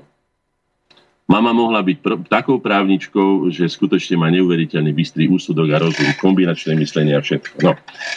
Ale obetovala sa nám a mala, vždycky jej vidím na očiach, keď sa dačo udeje, ako je na nás hrdá, či na brata, alebo na mňa, ak sa dačo podarí. Ak sa nepodarí, no tak nás priviní. Ja si pamätám, keď som neúspel pri pohovoroch, čo sa mi zdalo vtedy, ako že to je koniec sveta. Mal som dvadsaťpäť, dvadsať, nie, devätnásť rokov. Hmm. Inak ma potom zobrali ako najmladšieho na Vysokú školu výtvarných umení, to je druhá vec, ale v prvom kole som ako vypadal, som si myslel, že už asi koniec sveta. A mama mi povedala, chlapče, len aby sa ti nič horšie v živote nestalo. No prekonám. No. Tak toto je postoj človeka, na toto je dobrá rodina, to je to skutočne, tu mám, na mamu sa dívam a je tu pred nami, díva sa ona na mňa. Nepočúvam, alebo nemá internet, ale to, to je možno, že lepšie, pretože by som nemohol takto otvorene hovoriť, pretože takéto význania sú nie také, ako to sú význania na iné. Takže toto. A potom systém hodnot, keď som o ňom hovoril, systém hodnot je podstatou našej podstaty. Zopakujem to. Systém hodnot, čiže to, podľa čoho žijeme, to, čo považujeme za prvotné, za prioritu, za dôležité alebo za menej dôležité, to je podstata našej podstaty. Už som to určite povedal aj v iných reláciách alebo v inej obmene. Sú národy, alebo národy, povedzme národy, ktoré sa narodili na púšti a dokázali z nich urobiť kvitnúce sady. A sú národy, ktoré sa narodili na rope, briliantoch, alebo diamantoch, alebo ja neviem, platine. A prehajdákali všetko a chodia ako ten, ten, ten stratený syn, robiaci len hanbu. Takže v tom je to. A rodičovstvo, o čom je rodičovstvo? Si predstavte, že naraz sa z muža a ženy stane otec a mama. Nehovoria im, že muž alebo žena. To, to pohlavie, viete, aj k tomu sa treba vrátiť, k tomu jazyku. V jazyku je podstata našej psychiky. Ňom jazykom, ktorým sa my tu teraz dozrozumievame, alebo iný, je skutočne podstata, preto som povedal, aby sme si nekradli jazyk, že pozor na tú politickú korektnosť. Nazývajme veci tak, ako sme sa ich naučili nazývať za milióny možno rokov, kým sa, no milióny nie, ale povedzme stotisíce rokov, kým sa jazyk vyvíjal, že to, to, to slovo vám vyjadruje skutočný obsah a skutočnú pravdu, tak ako by to malo byť. Takže otec alebo tata, mama, matka, všelijakým sa to nazýva spôsobom. Mhm. To má taký hlboký obsah, že sa nedá ničím nahradiť. Keď vidíte to dieťa, keď rozpráva, keď povie mama, tak sa jasne otočí a vie presne, čo chce a čo má očakávať od toho človeka. A keď povie tata, vie presne, čo má urobiť. Treba to jednoducho, je to určenie, naše určenie v systéme života sveta, treba to jednoducho rešpektovať. Tu nám nezostane nič iné, my nemyslíme nič iné. Ak si myslíme, že dieťa dáme odkojiť na nejakú umelú linku, alebo mu dáme nejaký návod na nejaký život z polystyrenu, ako to ja nazývam. Už dože im dávame výživu tým deťom, ktorú si mňa mama kojila, teda si dojčila, aby som povedal po slovensky presne, rok a pol, osemnásť mesiacov a takisto aj brata. A myslím, že ten fundament je potrebný. Dneska, keď tie deti ani nevidia, čo je to materské mlieko, pretože matka uprednostní svoju peknú postavu pred tým, aby ponúkla ten základ toho života, ten prsník, ktorom je všetko. Ako to aj pani doktorka Ostatník, tam je všetko. Tam sú obranné látky, tam sú bielky, tam je všetko, z čoho sa človek slaví. Toho mliečka materi, materinho.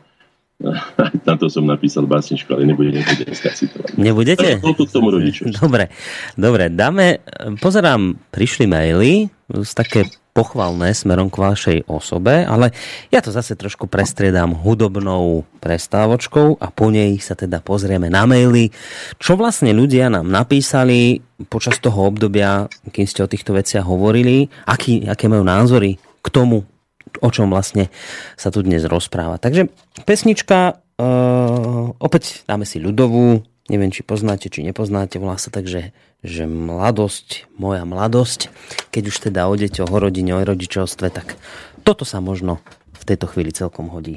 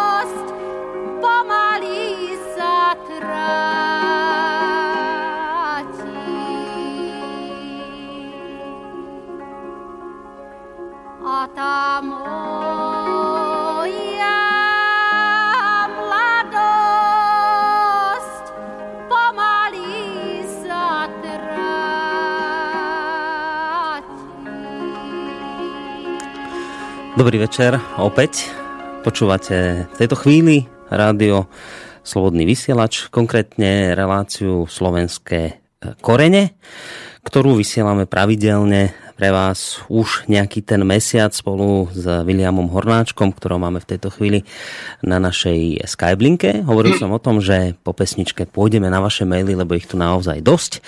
Napísal nám Lacko, ktorý ešte vlastne sa vyjadroval v tom svojom maili k výchove detí a hovorí, že dobrý večer, viete pán Hornáček, len problém je v tom, že je málo aktivít pre mladých, kde by sa mohli stretnúť a zoznámiť sa mimo práce a mimo internátu.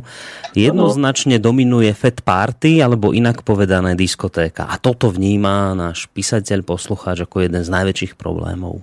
Áno, v stručnosti kritizovali sme to viackrát, tento štát, náš štát, slovenský štát, ktorý som aj ja spolu zakladal, doslova sa nestará o deti. Doslova ako keby ich vyhodil zo svojho, zo svojho záujmu. Hmm. Nemáme žiadne celoštátne organizácie, ktoré by boli dotované štátom, kde by sa... Máme tu skauting, ale skauting nie je náš projekt. Skauting je anglický, je to anglosaská záležitosť. Ja proti skautingu nič nemám, ale prečo si nevytvoríme pre naše deti? Máme tu všelijakých bobríkov, alebo ja neviem, čo máme my s bobrami? My, my tu žijeme iný svet, iný život, máme inú mentalitu. Vráťme sa k svojim vlastným koreňom, ku vlastným prameňom, inak nemôžeme pochopiť. Budeme teda pochodiť, už budeme vždy odvodení. No, tak len toľko. Áno, súhlasím s tým, je to hanba a sme to mnoho razy v našich stanoviskách aj odporúčaniach vláde Slovenskej republiky dali. Je potrebné toto napraviť. Áno. Ďalší mail od Edity. Dobrý večer, krásna relácia. Spomenulo sa veľa problémov, ktoré nás ľudstvo trápia, tak som, a tak sa vlastne ponúka otázka prečo. Prečo sa naši rodičia, starí rodičia nenechali oklamať povrchným konzumom, ktorý na nás číha zo všetkých strán? Prezradíte, pán Hornáček? Budem pozor... Samozrejme, budem... je to celkom logické. Počkajte, ešte dočítam. Myslím, dočítam je, čo sa pýtajú. Iba je doči... to jednoduché. Pán Hornáček, do, do, dočítam ten mail, dobre? Lebo ešte som ho nedočítal. Čiže ešte píše ďalej Edita, že budem pozorne počúvať a porovnávať so svojimi myšlienkami a poznaním. pé es vlasy mi hore dúbkom stávajú, keď počujem slovo gender, zoženštilý, zoženštilý muž, muž, riadiaca žena, štyridsaťsedemročný muž sa cíti šesťročným dieťaťom a dal sa adoptovať a tak ďalej. Takže toto je komplet mail. No a pýta sa teda, že prečo sa naši starí rodičia nenechali oklamať povrchným konzumom. No, a nech toľko neklamali. No. Uvedomte si, že žili prirodzeným spôsobom života a žili podľa tých skúseností, ktoré im odovzdali ich starí rodičia a rodičia, žili na tom istom probléme, povedzme obrábali pole, alebo mali tú istú alebo podobnú prácu a tak ďalej. A nemali média, dobre počujete, nemali média. Média sú jedným, jednou zbraňou hromadného ničenia pri tom všetkom, že by mohli byť aj zbraňom hromadného učenia, zbraňou hromadného, zbraňou nie, to je zlé slovo, to som zle použil, ale teda prostriedkom hromadného vyučovania, zvyšovania úrovne ľudí, inteligenčnej, kultúrnej úrovne. Toto všetko je zneužité. Ja som si kedysi do denníkov napísal túto vetu, že Nobelovú cenu, skutočne Nobelovú cenu si zaslúži ten človek, ktorý vymyslí taký vynález, ktorý by ľudia nezneužili. Zamyslite sa nad tým, čo som povedal, pretože ľudia vymysleli nádherné veci, ale predovšetkým boli zneužité. Alebo teda v určite vo väčšom percente boli všetky tieto dobré veci zneužité proti človeku. No, tu sa treba zamyslieť aj nad tým, že nie každý, kto si hovorí, že je dobrý človek, už len tým, že si len plní svoje povinnosti, o nič sa nestará, zabuchne dvere a svet mu môže byť ukradnutý. Nie je to najlepší spôsob, pretože potom skutočne pár zločincov, ktorých som už označil tu nás, ako ľudí, ktorí sa dopúšťajú zločinu proti ľudskosti, to sú manipulátori s ľudskou prírodzenosťou, potom si dokáže robiť s celými národmi, s celým ľudstvom, alebo čo, však si uvedomte, čo napáchali títo všelijakí kúdehúbe, kalergy a tak ďalej, však to je predsa niečo hrozné. Si prečítajte ich knihy, už minule som z toho citoval, alebo si prečítajte toho Engelsa, však to je rasizmus non plus ultra, to sa skutočne nedá ani, ani tolerovať, to sa, to sa nedá ospravedlniť. My sme sa nikdy takto nevyjadrovali. Aj mňa, hoci som mnoho razy nahnevaný, teda skutočne ako žena hovorí, ako ten hromovládny Zeus alebo Perún, ale nikdy som tento slovník nepoužil, ani som nikdy nepoužil spôsoby, aké boli proti nám použité. Takže je to preto, že a treba si aj ďalšiu vec uvedomiť, keď som hovoril o bezbrannosti detí, že potrebujú našu ochranu. Nikdy nebolo vykopaných toľko prepadlísk, jám, pascí, toľko minových polí, ako je teraz nastavených pre mladé deti, teda malé deti alebo, alebo mladých ľudí na každom kroku. Ja už neviem teda, čo všetko som sa dopočul a niečo som stane videl. Vidíme to dennodenne na televíznych obrazovkách. To, čo obsahuje internet, takto ako my sa rozprávame, je to vynikajúce, že si môžeme takto porozprávať o vážnych veciach, si myslím. Ale deväťdesiat percent je tam odpadu hrozné. Ja sa spýtam, ako je možné, že sa dostane detská pornografia, o ktorej mi mnohí ľudia povedali, že to si ešte nevidel, čo dokážu tí, ten dobytok ľudský, prepáčte za tento výraz, ale je to skutočne tak, ktorí toto dávajú na internet a takýmto spôsobom vlastne deformujú, doslova by som povedal, že ničia. To naj, naj, naj, naj, najdôležitejšie pre budúcnosť ľudstva, to je detská duša. Veď keď ju zničia na takýchto svinstvách, ktoré si oni tam už prežratí všelijakými zvrhlosťami, keď už ja neviem, si myslia, že ešte k tomu pohľaviu sa vrátim, viete, aj v, tom, v, tých, v, tých, v, tom, v tých slovách, čo som povedal, v jazyku je to povedané presne. Aspoň v našom jazyku, neviem, ako je to v angličtine, pretože tam sa hovorí pohľaviu sex, to neviem, čo znamená, ale u nás je to pohlavie je po hlave, to znamená, že hlava ako centrum rozumu, myslenia a toho najvzácnejšieho, čo človek má, jeho vedomia. A pohlavie je síce, ale je až po hlave. Po hlave, tak si treba uvedomiť, že v jazyku je skryté múdre ľudské poznanie, aj hodnotový systém, jeho hierarchia. Pohlavie, ako hovorí samotné slovo, je po hlave, tak si to treba zapamätať. A netreba si nechať riadiť telo spomedzi, prepáčte, spomedzi noha alebo spod pupka, ale skutočne tam, kde je to centrum toho, prečo sa nazývame ľuďmi a kultúrnymi bytostiami. No, aj toto k tejto vete. Ďakujem pekne. Dobre, ďalší mail od Slava a on vlastne reaguje na to, čo ste aj vyhovorili, že predtým nebolo toľko, keďže pýtala poslucháčka, že prečo teda tí naši starí rodičia sa nenechali zlákať. Vy ste hovorili ako jeden z dôvodov, že neboli médiá. Lákať, nebol. Neboli médiá, tak on práve píše, Slavo, že zdravím, je to úžasné počuť takéto nádherné slova, kiež by zneli vo verejnoprávnej televízii bežne. Klobúk dolu pred vami, Viliam Hornáček, je to veľká radosť, takáto reč. Krásny večer prajem, napísal Slavo. A to ma just tak zaujalo v tomto jeho maili, že čím si to vysvetľujete, že takéto možno diskusie, relácie, ako píše, ja neviem, ja televízor nemám, ale predpokladám, že si nevymýšľa, keď píše, že teda takéto relácie vo verejnoprávnej televízii by mali chodiť bežne, teda nechodia bežne. Čím si to vysvetľujete? Prečo? Nie, no ja vám poviem, záujem. Je to úplne presné. Nebudem menovať toho známeho, každý deň ho vidíte takmer na obrazovke, toho komentátora, ktorému som ponúkal témy, som mu povedal, že buďte takí dobrí, ne, nemali by ste záujem o také skutočne kľúčové témy. Témy dňa, napríklad vymieranie Slovákov, rozpad rodiny, odchod slovenskej inteligencie, ale vôbec mladých ľudí do zahraničia, aby tam hľadali zmysel svojho života a naplňali ho v službe cudzím, pre cudzí blahobyt, cudziu slávu, cudzie, ja neviem, cudzí profi, tak to skutočne, to, to sú podľa môjho názoru hlavné témy, pretože keď nám, viete, že okolo stodvadsať tisíc mladých slovenských detí, teda detí slovenských, je v zahraničí, pracujú tam, na cudzí blahobyt. Oni im natlačia tie peniaze, ve. Tie peniaze nie sú kryté, to sú všetko vymyslené papiere. To už myslím, že by sme mali pochopiť. Skutočné hodnoty sú inde, ja som o tom hovoril. To znamená, že je to takto, ja takto to aspoň vidím ja. Hmm. Uh, Peter, taký krátky mail napísal, že po tom, čo som dosiaľ počul, navrhujem, aby pani Daniela Ostatníková okamžite nahradila vo funkcii Olgu Pietruchovú. Viete, kto je Olga Pietruchová? No viem, to je tá pani, s ktorou ma, ktorá sa pustila aj do pani Ostatníkovej. To mi ano? Tak okrajovo povedala, že viete, ja už keď skutočne sa pustím, ja budem citovať teraz pani Ostatníkovej, pretože čo by som ja hovoril ako len za seba, ona je odborník. Pozrite sa. Tu je otázka na ňu, že tvrdíte, že daň emancipácie, že v súčasnosti začína prinášať trpké ovocie. Čo máte na mysli? To sa pýta redaktorka. To je verejný článok, nájdete si ho pod www Daniela Ostatníkov, ale predsa len. A ona hovorí: Gény vytvárajú predpoklady na produkciu hormónov, ktoré nás uspôsobujú na to, aby sme mohli byť ženami a mužmi. Tvarujú naše telá, ktoré sú očividne odlišné. Rovnaké hormóny na základe génov však odlišne tvarujú aj náš mozog, čo už nevidíme, lebo je ukrytý v lebke. No už predtým, než sa narodíme, je usporiadanie nášho mozgu predurčené. Muži i ženy sú porovnateľne inteligentní, preto si chceme byť všetci rovní. Zamieňame si však rovnosť s rovnakosťou. Všetci sme si rovní pred zákonom, mali by sme zostať rovna, dostávať rovnaký plat za rovnaké množstvo a kvalitu odvedenej práce, ale povaha práce muža a ženy nikdy nebude rovnaká. nie sme disponovaní na totožný výkon mozgu, tak ako nie sme disponovaní na rovnaký výkon tela.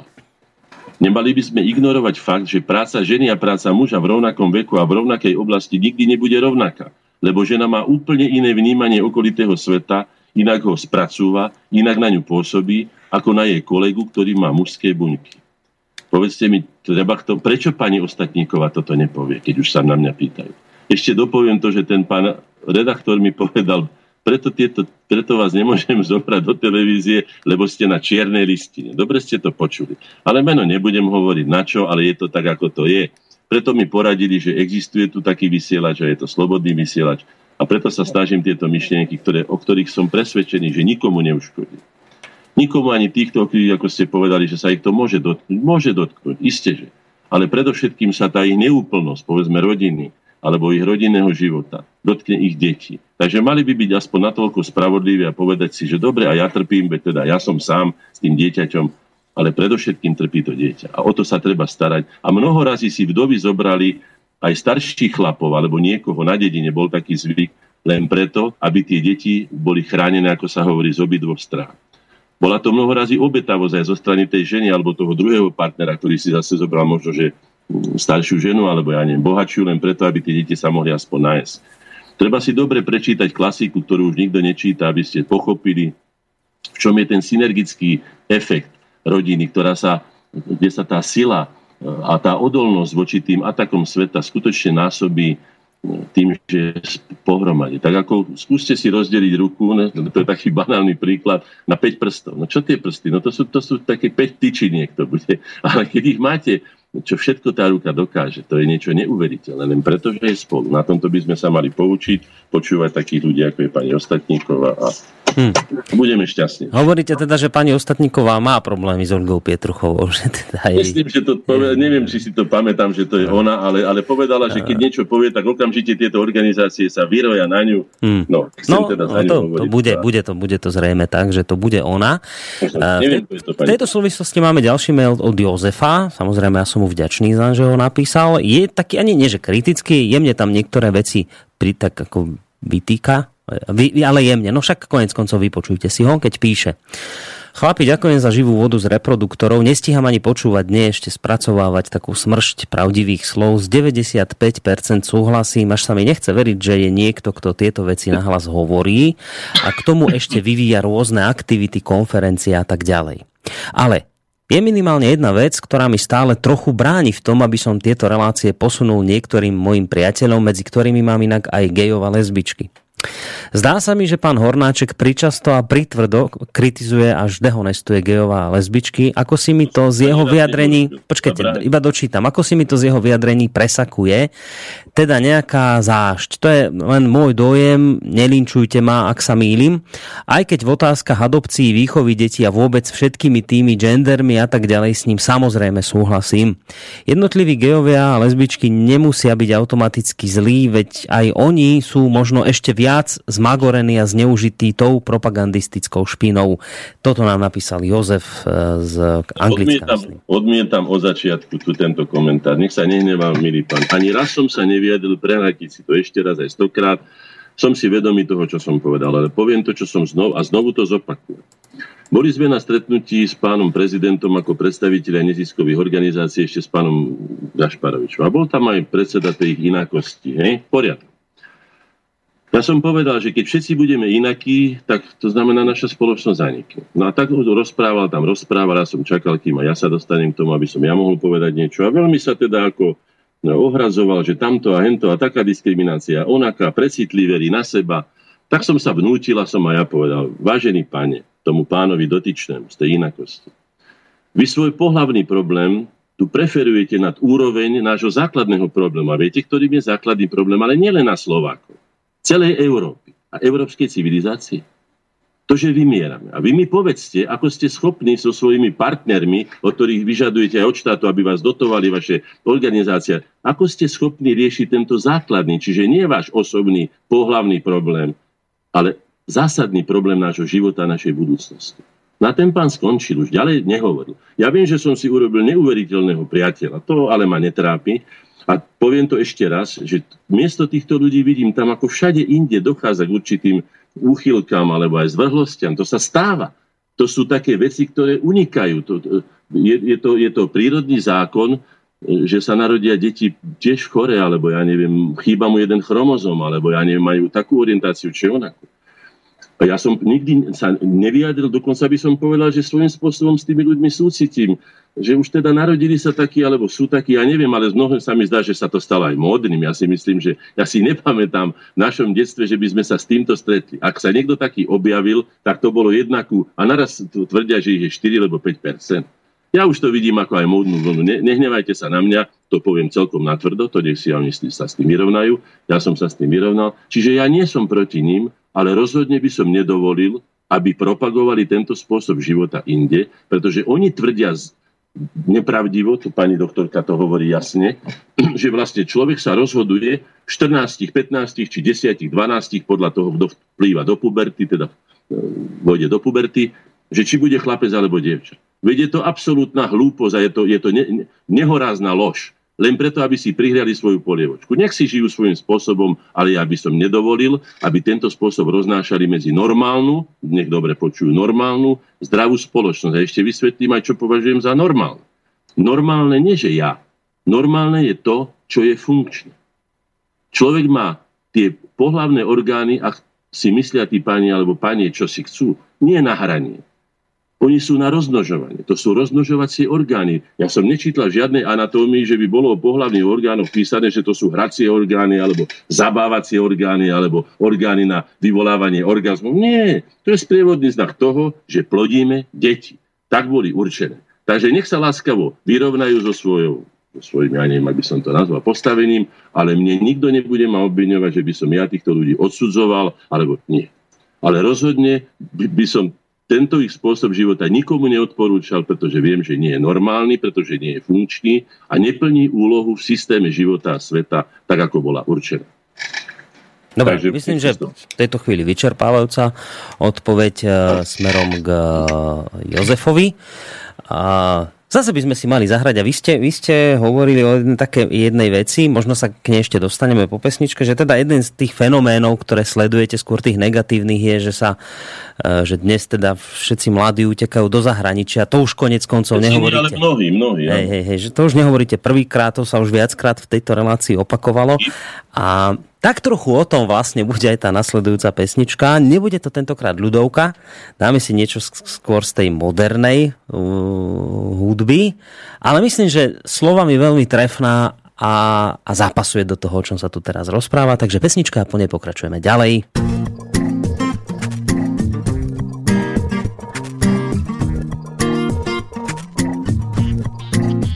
Holka sedla na letadlo s kufrem plným odvahy.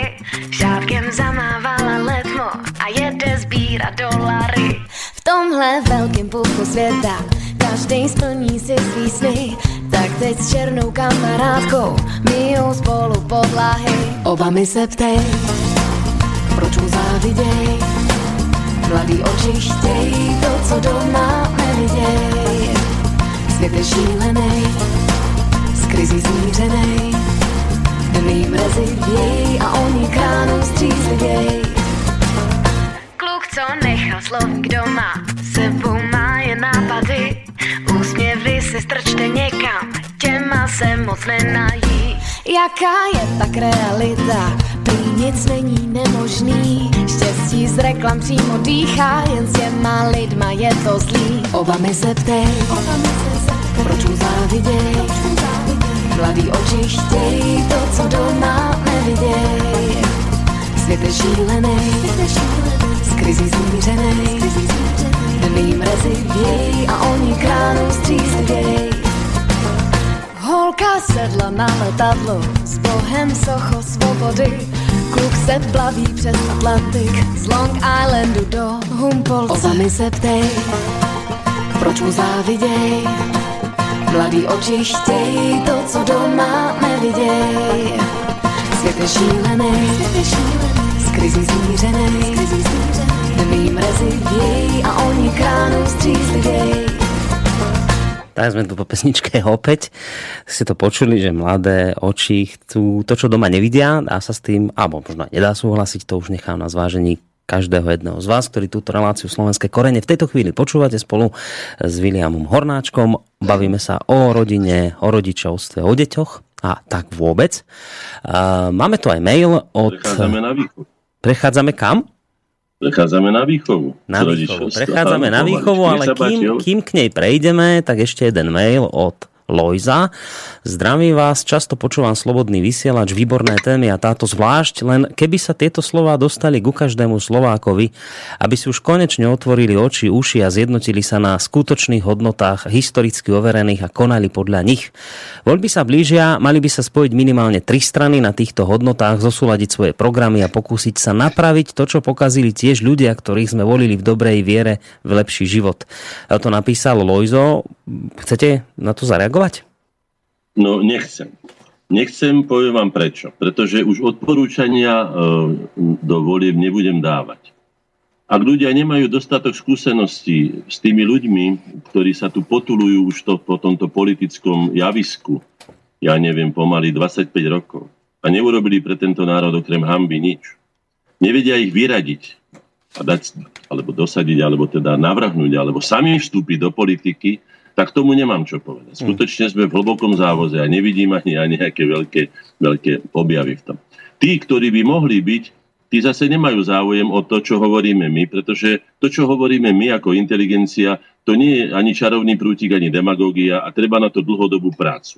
To znamená, treba na tom pracovať desať, možno dvadsať rokov, celú generáciu. Ale politici nie sú veľmi z tohto zrna. Poviem vám úprimne, žil som medzi nimi určitý čas, aj medzi tom vrcholovou, teda ako medzi poslancami. Nie, oni by tak najradšej zajtra, keby to tak bolo a keby sa pritom nemuseli ani spotiť. Čiže k tomu sa nevyjadrím. Ale vyjadrím sa k tomu, čo som povedal a čo je môjim poslaním povedať, pretože ten scenár, ktorý som si prichystal na túto reláciu, ma zaväzuje, aby som dopovedal to, čo som začal. Budem ešte ďalej citovať, že prečo je to tak a odpoviem na otázku mnohým ohľadom rodiny a budem citovať znovu pani profesorku Ostatníkovú. Často sa stáva, že žena provokuje muža už len tým, že má vlastný názor. Čomu to pripisujete? A teraz ona hovorí toto. Dostali sme sa do, štážia, do, do štádia, že už nespolupracujeme pre spoločné dobro. Ale navzájom sa trochu zneužívame. Ženy zneužívajú svoju ženskosť na provokáciu a muži jej to nechcú darovať, muži im to nechcú darovať len tak. Vzťahy dvojíc nie sú vždy také, ako si ich dvo- následne interpretujeme. Žena je menej vybavená svalmi, ale lepšie dokáže odhadnúť emocionálny stav spoločnosti a pomocou priamočiarých a zákulisných ťahov docieliť vo vzťahu, čo potrebuje. Moje vedecké kolegyne, filozofky, asi najviac podráždilo, keď som povedala, že žena často zmanipuluje svojho muža. Keď mu niečo podsunie ako radkyňa, čo on potom proklamuje ako vlastné myšlienky. Muži sú dobrí realizátori, keď, im túto manipula- keď si túto manipuláciu neuvedomí. Na, na to jeden, na, na, no jeden človek nemôže všetko. Potrebujeme sa navzájom. Tento, tento chvostík tohoto veľmi zaujímavého vyjadrenia je veľmi dôležitý. Potrebujeme sa navzájom. A to je jeden z dôvodov, prečo vznikla rodina. Ja si myslím, že keby som ja nepotreboval a mohol by som sám rodiť deti a ich, a ich opatrovať, aj kojiť a, a, a preto dieťa by to bolo normálne, že nepotrebuje. No tak na čo by som ja mal ženu? Na čo by žena mala muža, keby ho nepotrebovala? No tak. Muži a ženy neboli daní na túto zem, aby sa hádali, ale aby sa rozmnožovali. Biologická prapodstata je zotrvanie ľudského rodu. Zdá sa, že to prestáva byť hlavnou náplňou modernej spoločnosti. Možno preto sa vyjavujú iné stránky nášho spolužitia. Asi pred sto rokmi chceli muž a žena vychovávať deti. Ich dvadsaťštyri hodinová náplň bola pracovať na tom, aby sa uživili. Nemali čas na to, aby sa dohadovali o hlúpostiach, lebo život bol veľmi ťažký. Čím sa nám život uľahčuje, tým viac času ostáva na nepodstatné veci. Konec citátu. Ja len poviem toľko. Pozrite sa, aké filmy idú. Ja som nevidel, že by, bola filma o, že by boli filmy o roľníkoch a robotníkoch, o tých, ktorí vyrábajú skutočné hodnoty, ale aj o umelcoch, sklároch, lebo ja neviem, tých, čo hrnce lisujú, alebo ja neviem čo. Ale pomaličky sa všetko odohráva už len v posteli, v prepichovom aute, v húpacej sieti na pláži, s reklamnou Coca-Colou alebo inými alkoholmi, ktoré platia samozrejme tieto, tieto firmy tým, tým producentom za to, že tie filmy vznikajú. Je už úplne verejná, by som to nazval, propagácia promiskuity, striedania partnerov. Už sa pomaly považuje za, za, za, za tak, menej cenného ten, kto nevystriedal ani niekoľko partnerov alebo partneriek. verejne sa propagujú drogy, čo považujem za zločinnosť. Len nedávno stiahli tu ten známy plagát, ktorý bolo: keď nie si len mamičkina princeznička či ocinová princeznička, tak si uži po svojom a daj si, a teraz vodka nejaká, alebo neviem, alkoholy tam boli teraz. Keď nie si len, ja neviem čo, dobrá šéfka, tak si daj, a zase len sloboda spočíva v tom, že sa dobre opí. No tak viete, toto sú veci, ktoré ak sa s nimi nevysporiadame my, ale myslím spoločensky, Ak, pre, nepresta- ak nezačneme opovrhovať týmito vecami, tak sa dostaneme tam ako táto knižka, ktorú mám pred sebou, a volá sa Moja prvá knižka o sexe. Je to tá knižka, ktorá spôsobila už veľmi veľa, teda by som povedal rozčerila, ale, ale no. José Díaz Morfa, Katerina Marasi Candia, Pilar Miragon Loperosa, Mercedes Palop Botella. Podľa všetkého sú to asi všetko ženské mená, podľa všetkého, hej, pokiaľ teda viem. Všade sú deti na tých ilustráciách, ktoré majú podľa výza, že som výtvarník, aby som teda sa ešte k tomu priznal. To sú deti, ktoré sa kúpu vo vani a môžu mať tak tri roky. Ja sa pýtam, na čo je tým deťom sex? Čo s tým sexom chcú robiť a na čo im je to? Na čo, keď to čítam ďalej, by mali vedieť pohlavné orgány, čo sú vajíčkovody, maternica, vaječníky, krček maternice, pošva. Čítame ďalej. Všetko znázornené. Na čo je stoporený penis? To vám čítam tak, ako to tu vidím, aby ste si nemysleli. Hej. Raz sa malému chlapčíkovi zväčšil pindík, keď sa ho mamička, keď ho mamička prebala. A teraz tu erekcia sa môže... A tak, na čo je dieťaťu treba vedieť? No, menštruácia pre deti, ktoré sú tu znázornené, majú tri, štyri, maximálne päť rokov. A tuto je ešte aj to, ako mamička leží na ockovi, hej, je to také akože dobre. A ako sa zavádza? Pohlavný styk, zátvorka, súlož. Nebudem to ďalej čítať, lebo je to navracanie. Počuli ste ten rachot, hodil som to do kúta, ukázal som to mnohým ľuďom. Toto je súčasťou tzv. Novej normality, ktorú zavádzajú tí, o ktorých som ja povedal, že sú to zločinci proti ľudskosti. Majú rôzne mená. Treba si na ne dávať veľký pozor. Upozorňujem všetkých, že ak sa pustíme podľa týchto ľudí, tak nás dovedú k novému, k novému betónovému múru, na ktorom si rozbijeme hlavy, tak ako sme si rozbili na iných vymyslených projektoch ľudí, o ktorých ja nepovažujem ani, že by boli celkom psychicky v poriadku. Tak vám to poviem, ako to teraz cítim. Nech sa páči, môžeme ísť ďalej. No, môžeme ísť ďalej, konkrétne opäť na maily, lebo máme tu zase nejaké, aby teda poslucháči sa nesťažovali, že nečítame. Dobrý večer, pred časom, to píše Andrej z Kežmarku, pred časom som sa omylom dostal na predstavenie v štátnom divadle s názvom Čarovná noc. Priateľku presvedčil popis predstavenia, kde bolo napísané, že dej zobrazuje životné rozhodovanie mladých ľudí. Vyklulo sa z toho niečo medzi baletom a scenickým tancom, kde minimálne prvá polovica predstavenia bola podľa mňa na úrovni žiakov základnej školy. Celé predstavenie bolo v podstate o rozhodovaní, či byť gejom alebo heterosexuálom. Predstavenie muselo byť dotované, lebo lístky boli za smiešnú cenu a prítomných bolo asi tak tridsať ľudí o sexuálnej orientácii, ktorých sa nedalo pochybovať. Teda keď takým smerom postupuje slovenská kultúra, nečudujem sa pánovi Kotlebovi, že zmietol, zamietol pre podobné divadlo dotácie. Toto napísal Andrej. Ak chcete reagovať, môžete, ale keď nie, tak môžeme ísť aj na ďalší mail. Môžem reagovať na všetko, pretože ja som povinný ako predseda Slovenskej inteligencie mať svoj názor na všetko. Ja si myslím, že jedna zo základných povinností intelektuála, nielen mňa, ale všetkých našich členov a iných, je jednoducho mať na všetko svoj názor. Podľa možností kvalifikovaný, tentoraz poviem svoj osobný názor, že ak sa my pustíme cestou, ktorá je vytýčená tými ľuďmi, ktorí dneska chcú, ako som povedal, urobiť zlatú miliardu a hľadajú spôsob, ako nás, ako sa povie, vyhubiť odtiaľto, ako nás, um, nazvem to, počkajte, ako to povedal Budaj, deratizovať. Dobre počujete to slovo. Pán Budaj, veľký demokrat, ktorý sa tu natasal, ja neviem čím, že objavil nový svet na tom námestí, tak potom, keď sa dostal k moci, sa vyhlásil za mediálneho experta, neviem, kde v tej kotolni nabral túto kvalifikáciu, to nech si vyrieši sám, ale svojich oponentov na tom dvadsiatom treťom poschodí v slovenskej televízii po, myslím, deväťdesiatom ôsmom či deväťdesiatom deviatom roku, keď sa Dzurindovci zmocnili vlády po, po, po voľbách, tak povedal, že treba deratizovať týchto ľudí, ktorí majú iný názor. Deratizovať, počujete. No, takže takto nás sú deratizovať takí tí všelijakí zbohatlíci, ktorí, aj tým zbohatlíkom mám svoj názor na to takýto. Každý, kto zarába peniaze, vie veľmi dobre, že k veľkým peniazom, to znamená k miliónom a miliardám najmä, a už k biliónu vôbec nie, sa nemožno dostať čestným spôsobom. Ja teda automaticky považujem všetkých tých, ktorí dneska ťahajú šachové, na, s nami ako so šachovými figurkami po nejakom stole a robia s nami, čo si len chcú, za ľudí, ktorí sa nedostali k čestným peniazom, aby som povedal, že sa dostali zločinnou činnosťou týmto peniazom, lebo normálnym spôsobom, čestným, sa nedá k týmto peniazom dostať. Takže aj na to mám svoj osobný a presný názor. Dobre, ďalší mail od Jany z Čile. Pozdravujeme, to je naša stála verná poslucháčka.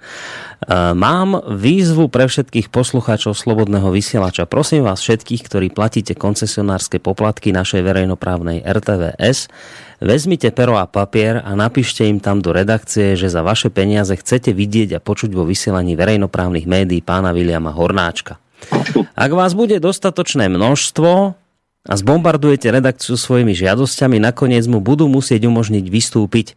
Sila je v uvedomelej väčšine. Porozmýšľajte o tom. No tak čo teraz robíte na tento nápad našej poslucháčky, ktorá už teda priamo vyzvala ľudí, nech začnú bombardovať? Ďakujem tejto milej a smelej pani, pretože k múdrosti ženy, ako som ja skúsenosťami zistil, to sa týka aj pani Ostatníková, aj tejto milej pani, patrí aj odvaha. Ženy skutočne boli neuveriteľne odvážne, nie tak ako že kričali alebo stáli na barikádach, ale boli odvážne takým zvláštnym ženským spôsobom, že prišli presne, kde je to do čierneho trafiť, povedali presnú podstatu. To som aj našim členom povedal viackrát. Ak chcete to, tak si ma presaďte, tak tam píšte, napíšte tisíc alebo sto tisíc listov, to stáť nemôžu celkom akože utopiť a zahodiť. No. A ja potom budem hovoriť nie svoje názory, ale budem citovať múdrych a skúsených ľudí, a nielen pani Ostatníkov, ale aj pána profesora Churu, o ktorom som hovoril, ktorý už v tridsiatom šiestom roku, tisíc deväťsto tridsiatom šiestom upozorňoval, že sa deje niečo s populáciou na Slovensku, teda aj v Európe, a bolo treba konať. Ale keďže politici nemali záujem, pretože toto riešenie je skutočne aj veľmi delikátne, aj veľmi namáhavé, treba ľudí presvedčiť, treba ľudí motivovať, treba ľudí podporovať, treba ľuďom pomáhať a tak ďalej a tak ďalej. Čiže to nie je len slúbiť, ako sa to hovorí, že aj most vám postavíme, no dobre, ale nemáme potok. Dobre, aj potok vám urobíme, nebojte sa nič. No, to sa hovorí po voľbách, a keďže mám veľmi smutné skúsenosti, tak preto už nebudem odporúčať, poviem to celkom otvorene, nikoho, ale jedno vám odporúčam, voľte tých ľudí, ktorí sa vám osvedčili, ktorí sú skutočnými morálnymi autoritami a základom každej morálnej autority, preto aj pani Ostatníková je morálnou autoritou, aj Ľudovič Štúr bol morálnou autoritou, lebo sa spájalo, respektíve tvorili jednotu ich slova a ich skutky.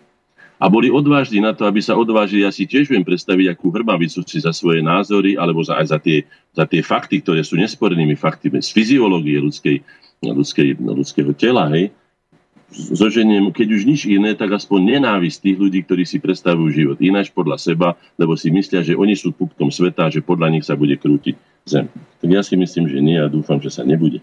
Ale musíme sa postaviť, ako to hovorí tá pani. Spoločne. Zapravdu.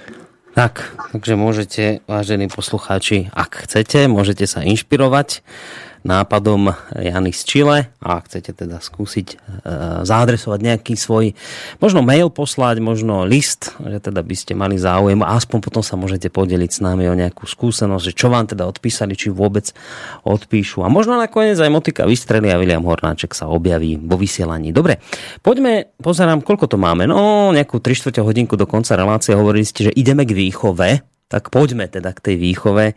Čo k tomuto sa vám žiada povedať? No, žiadne povedať, že výchova vlastne aj rodiny. Viete, pretože v prvom rade najúčinnejšia výchova je výchova vlastným príkladom. To som už povedal. Hmm. To dieťa, mám tu pred sebou malého Filipka aj malú Natálku, na nich sa dívam, dívajú sa oni na mňa z tých fotografií. To dieťa vás sleduje a na ten čistý papier svoje duše zapisuje si všetko. Ja som minulé čosi, neviem, čo žena mi to práve pripomenula. Umy, umy, umy. Že prišla zvonku a videla, že hneď prvé je zvykom u nás, teda, že už kdekoľvek ideme zvonka či z električky, takže si umieme ruky. A ona prišla a ja som, že čo ona chce? A ona umy, umy. Toľko ešte to maličké dieťatko, má to rok a jeden, či dva, alebo tri mesiace. Bolo to čarovné. Bolo to dojímavé a keď si predstavím, akým spôsobom vychovávajú, teraz dávam veľké úvozovky, v cigánskych osadách deti, ale nie preto, že nemajú vodu, nie preto, že nevedia, čo je to zubná kefka alebo mydlo. ale pretože tí rodičia zanedbávajú svoje deti.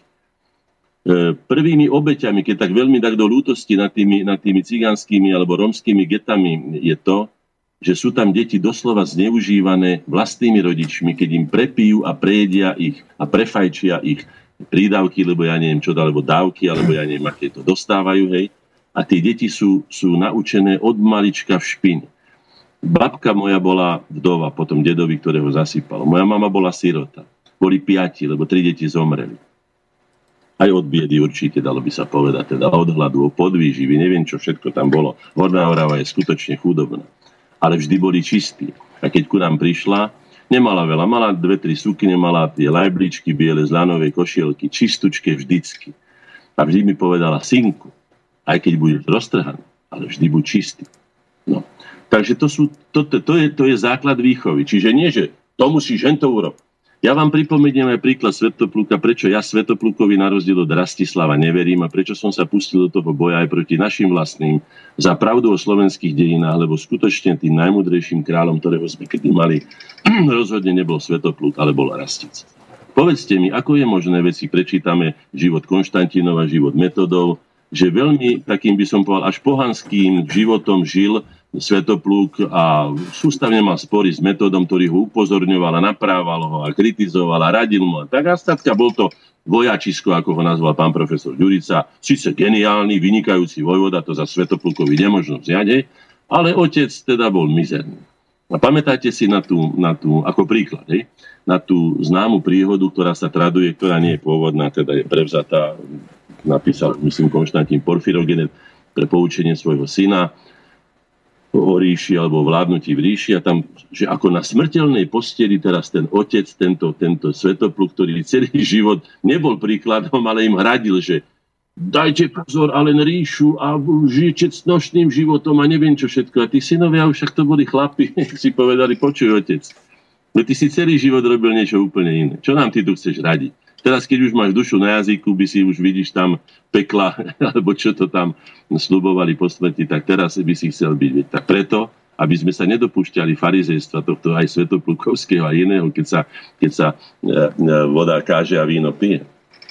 Tak preto hovorím, že keď výchova na začiatok, a zdôrazním to znova, je osobný príklad. Lebo to dieťa môže byť dokonca aj nemé. To dieťa môže byť aj slepé, aj také veci sa stanú. Alebo môže byť aj, ja neviem, inak poškodené.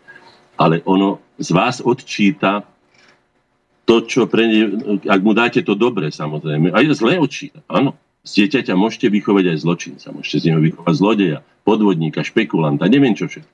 Ale môžete z neho vychovať aj neuveriteľne krásnu a bohatú osobnosť. A v tom je to čaro, mať dieťa a mať takú možnosť urobiť si svoju predstavu o živote v niekom inom a poslať ho do života vybaveného všetkým tým, čo potrebuje, čo mu pomôže, tými skutočnými hodnotami, čo som povedal, ktoré pomáhajú človeku žiť proti tým všetkým a takom veci. Predstavte, že v tom nekonečnom vesmíre, pre nás ľudí nekonečnom, my si nevieme ani spočítať, koľko je tam všelijakých, možno, že aj podobných svetov, ako my máme. Sme tu absolútne mališkým zrnkom.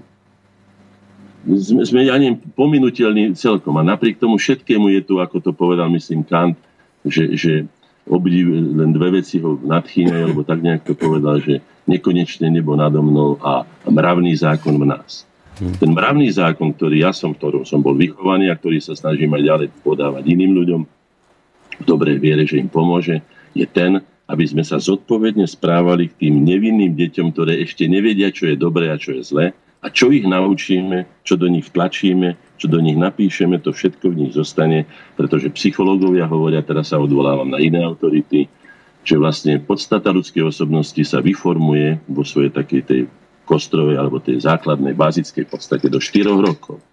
To znamená, že ak sa niekto naučí žiť, ako som to povedal, v tých cigánskych osadách, zanedbávaním svojich rodičov, v špine, v hádkach, nenávisti, v kričaní, kradnutí a neviem čom všetko. Ja vám už poviem, že ja som veľký optimista, ale neviem, či s týmto sa dá ešte niečo potom ešte urobiť. Hmm.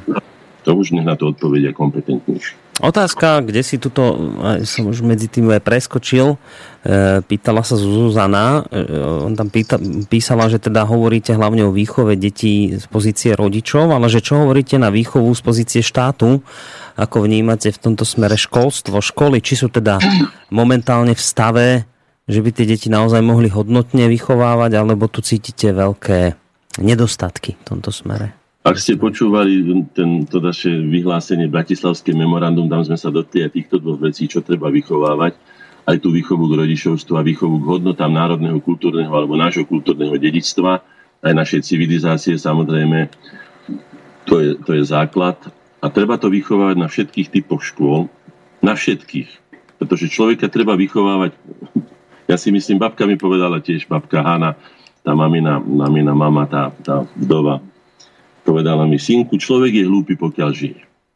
Bolo to také prosté, ani som tomu nerozumel, keď som mal možno štrnásť pätnásť rokov, keď mi to hovorila. Sama sa nad sebou počudovala, ako niečo zrejme nevie zvládnuť, a tak si tak sama pre seba povedala. Ja na to prichádzam dennodenne, nakoniec myslím, že to povedal aj Sokrates, že, nie, že nič neviem, alebo nejakým podobným spôsobom. Na to prišli mnohí ľudia, je to skutočne pravda, ktorá patrí celému ľudstvu, je to skrátka tak. Takže toto by bolo treba odomknúť. Viete, ja keď sa dívam do detských očí, teraz mám tu možnosť sa dívať do tých úplne najčistejších, teda doslova detských, tých mladučkých očí. To je, to je ako pohľad do priezračnej horskej studničky. Ona vyviera kdesi z hĺbky, o ktorej ani netušíme, je však už taká prečistená, prefiltrovaná, čistá, životodarná, je plná nádeje, to je na nej najnádhernejšie. Aj tej základnej nádeje, nádeje život a v jeho zmysle. Mnoho razy však sa ľudia zamýšľajú nad tým, aký, aký je zmysel ľudského života, na čo sme tu.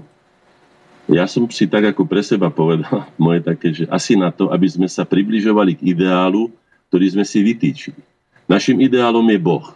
Sú rôzni bohovia, sú rôzne podoby Boha podľa natúry ľudí alebo natúry tých národov, ktoré si vytvorili tieto obrazy. Ale v každom prípade je to ideálny na bytosť alebo ideálny tvor, ktorý všetko vie, všetkému rozumie, nič nepokazí, je spravodlivý, hej, skrátka ideál. Čiže a my máme si, predstavte, ako my žijeme, aký sme my primitívni a hlúpi, aké ďaleko máme od ideálu. Čiže my máme, to je moja motivácia života, vzdelávať sa, sústavne sa zdokonalovať, počúvať múdrych ľudí. Preto som založil Korene, veď som sa ich tu napočúval a napočúvam, bože môj, tisícky hodín, tisícky dní už by som povedal, veď to za tých dvadsaťšesť rokov, to je niečo. A toto by bolo potrebné. Tieto diskusie by sa mali viesť skutočne s kompetentnými odborníkmi na úrovni slovenskej televízie verejne, aby to, aby to ľudia doslova do seba, do seba ako, ako vsali, ako, ako súčasť života, ako, ako to najlepšie, čo môže niekto niekomu dať, je dobrá rada, dobrý, dobrý príklad. Nič viacej sa nedá človeku dať, ja to inak nevidím, to je s tou výchovou, hej. To, čo som povedal, z dieťaťa možno vychovať, vyformovať nádhernú bytosť. Možno z neho aj urobiť zvrhlíka, ja neviem, alkoholika, závisláka. Neviem, aké všetky deformované úbohé ľudské bytosti, ktoré sú na poľutovanie a sú často, ako to vidím na tých ústavoch, keď niekedy sa tam dostanem, sú sami sebe na obťaž. Hmm. Vadí im vlastný život, nie sú sami so sebou spokojní, nie sú schopní sa vschopiť z toho, ako ich dodeformovali, miesto vyformovali vlastní rodičia, alebo nakoniec aj médiá. A to všetko, čo sme si povedali, čo dnes vplýva na psychiku človeka. Mnohí poslucháči to už tak naznačili, aj priamo napísali, že tieto slová jednak by chceli, aby zneli aj inde, častejšie, a jednak napísali aj to, že sú pre nich to zdojímavé, keď toto počujú, keď konečne vravia, že to niekto otvorene hovorí. Keď som pri tej dojímavosti, tak aby sme neostali len pri slovách, ale opäť prešli aj k niečomu hudobnému, tak aj v tom hudobnom svete existuje čosi dojímavé, čo práve súvisí aj s tou témou, o ktorej sa dnes rozprávame. A to dojímavé a to pekné, čo podľa mňa opäť vhodným spôsobom doplní to, o čom teraz Viliam Hornáček rozpráva. To hudobné si práve v tejto chvíli púšťame.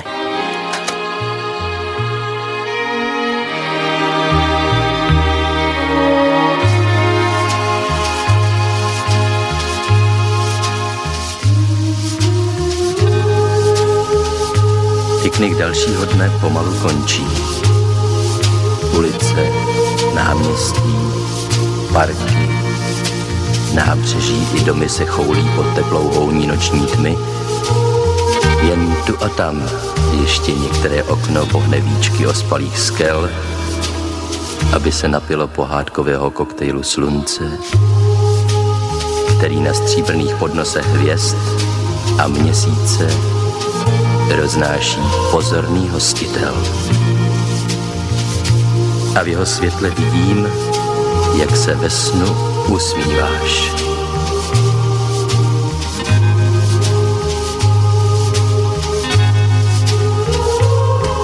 Nikdy dřív jsem netušil, jakou tajemnou krásu v sobě skrýváš. Přišel jsem v noci, říkám ti holčičko, ale přitom nevím, zda ti tak budu moci říkat ještě, až se ráno probudíš. Přijde večer, večer stejný jako všechny dřív, skočíš tátovi na klín, otevřeš náruč a položíš mu ruce kolem krku. Ale ráno, ráno už budeš příliš velká, abys to udělala znovu. Jsi obraz, který kouzlí čas a stejně jako on se měníš přímo před očima. Příliš malá, abys mohla řídit auto, ale už dost velká, abych tě uspával pohádkou.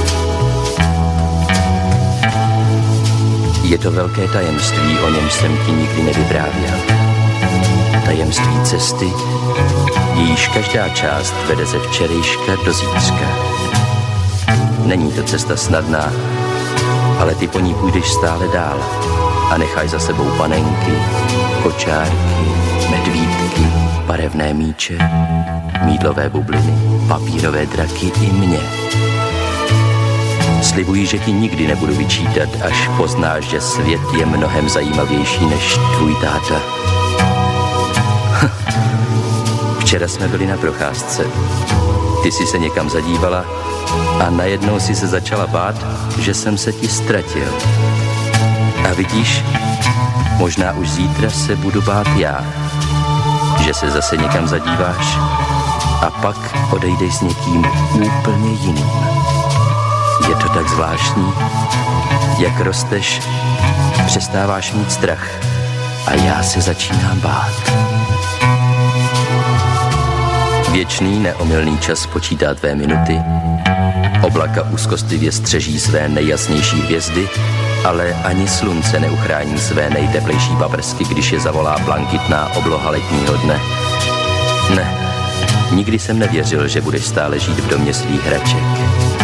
Ale až vyrosteš z mého náručí a můj svět bude pro tebe příliš malý, nikdy nezapomenu, jak si vířila prach a roznášela panenky po celém domě. Nosila si s nimi i kus slunce. Prach se usadil, panenky uklidila máma, ale tvoje zář zůstane navždy v nás. Tak tady jsem a vyprávím ti zatímco ty spíš. Vlastně protože spíš. Kdybys viděla moji tvář, jistě by se ptala, na co myslím, a já asi bych nedokázal říct ani slovo. Dívám se na tebe a vidím spící krásu. Teď už se jen skloním, abych tě políbil.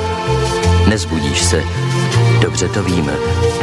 Vždyť podle pohádky jen krásný mladý princ může otevřít tvé oči. A já jsem jen otec budoucí ženy.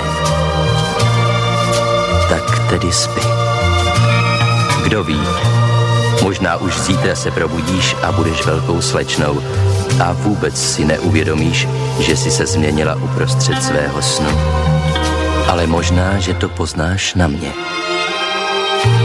Až jednou budu docela jiný, trochu zamyšlenější, trochu vážnější, trochu smutnější, ale nesmírně bohatý. Dnes v noci jsem viděl princeznu a cítím se jako král.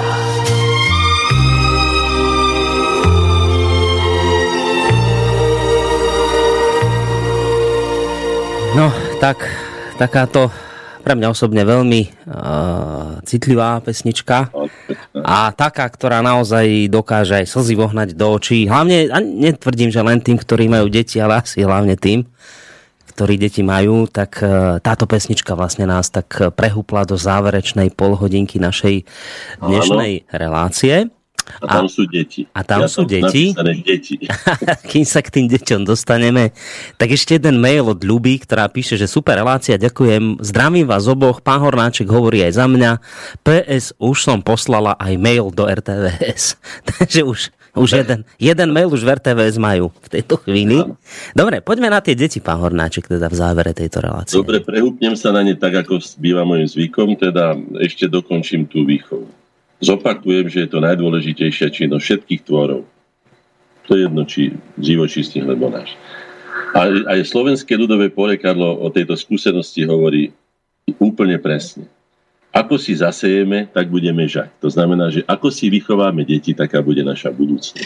Je to celkom jednoznačné. A teraz tomu dieťaťu.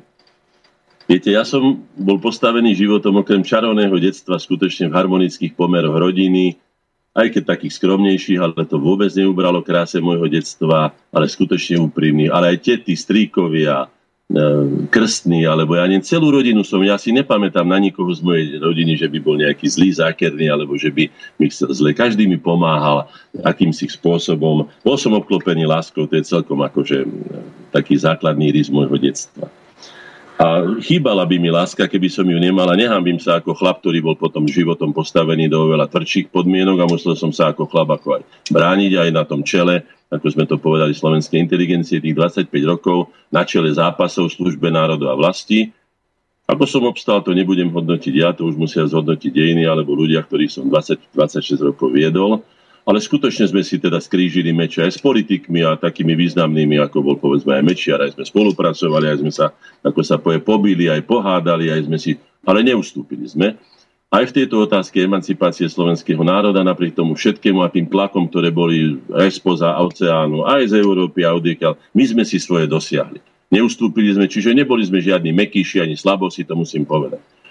Ale predsa len každý sme nejaký a ja som mäkký na... Každý sme na niečo, ako sa povie, citlivý, pokiaľ máme srdce. A to je tá... Mne sa, keď sa mi narodil ten prvý vnúčik, mal som to šťastie. Moji kolegovia, taký Vlado Kompánek, veľký, významný e, slovenský výtvarník, ktorý urobil jednu nádhernú, jeden zázrak výtvarný, tie detské hračky, ktoré on povýšil skutočne na umelecký predmet. Nemal, nedožil sa vnúčika, zomrel pred ním. E, Milan Laluha, narodil sa mu vnúky mimo teda tohto, tohto, tohto územia, teda inde v zahraničí, neužil si to. Nemal vnúka ani Benka a nemal ani deti dokonca, nemal ani Fula, ani, ani Bazovský z tých mojich príkladov. To znamená, že ja som to tak potom precítil, nechcem povedať, že aj za nich, to je súkromná vec. Ak dovolíte, ja by som to vyznanie, ktoré sa nazýva Vnúčik, prečítal, ako som si ho napísal ôsmeho piateho dvetisícdeväť, keď sa narodil môj vnúčik Filipko, Pipko, ako ho ja volám. On ti dá všetko. Všetko, čo má cenu. Dá ti dar darov nad poklady zeme, nad zázraky neba.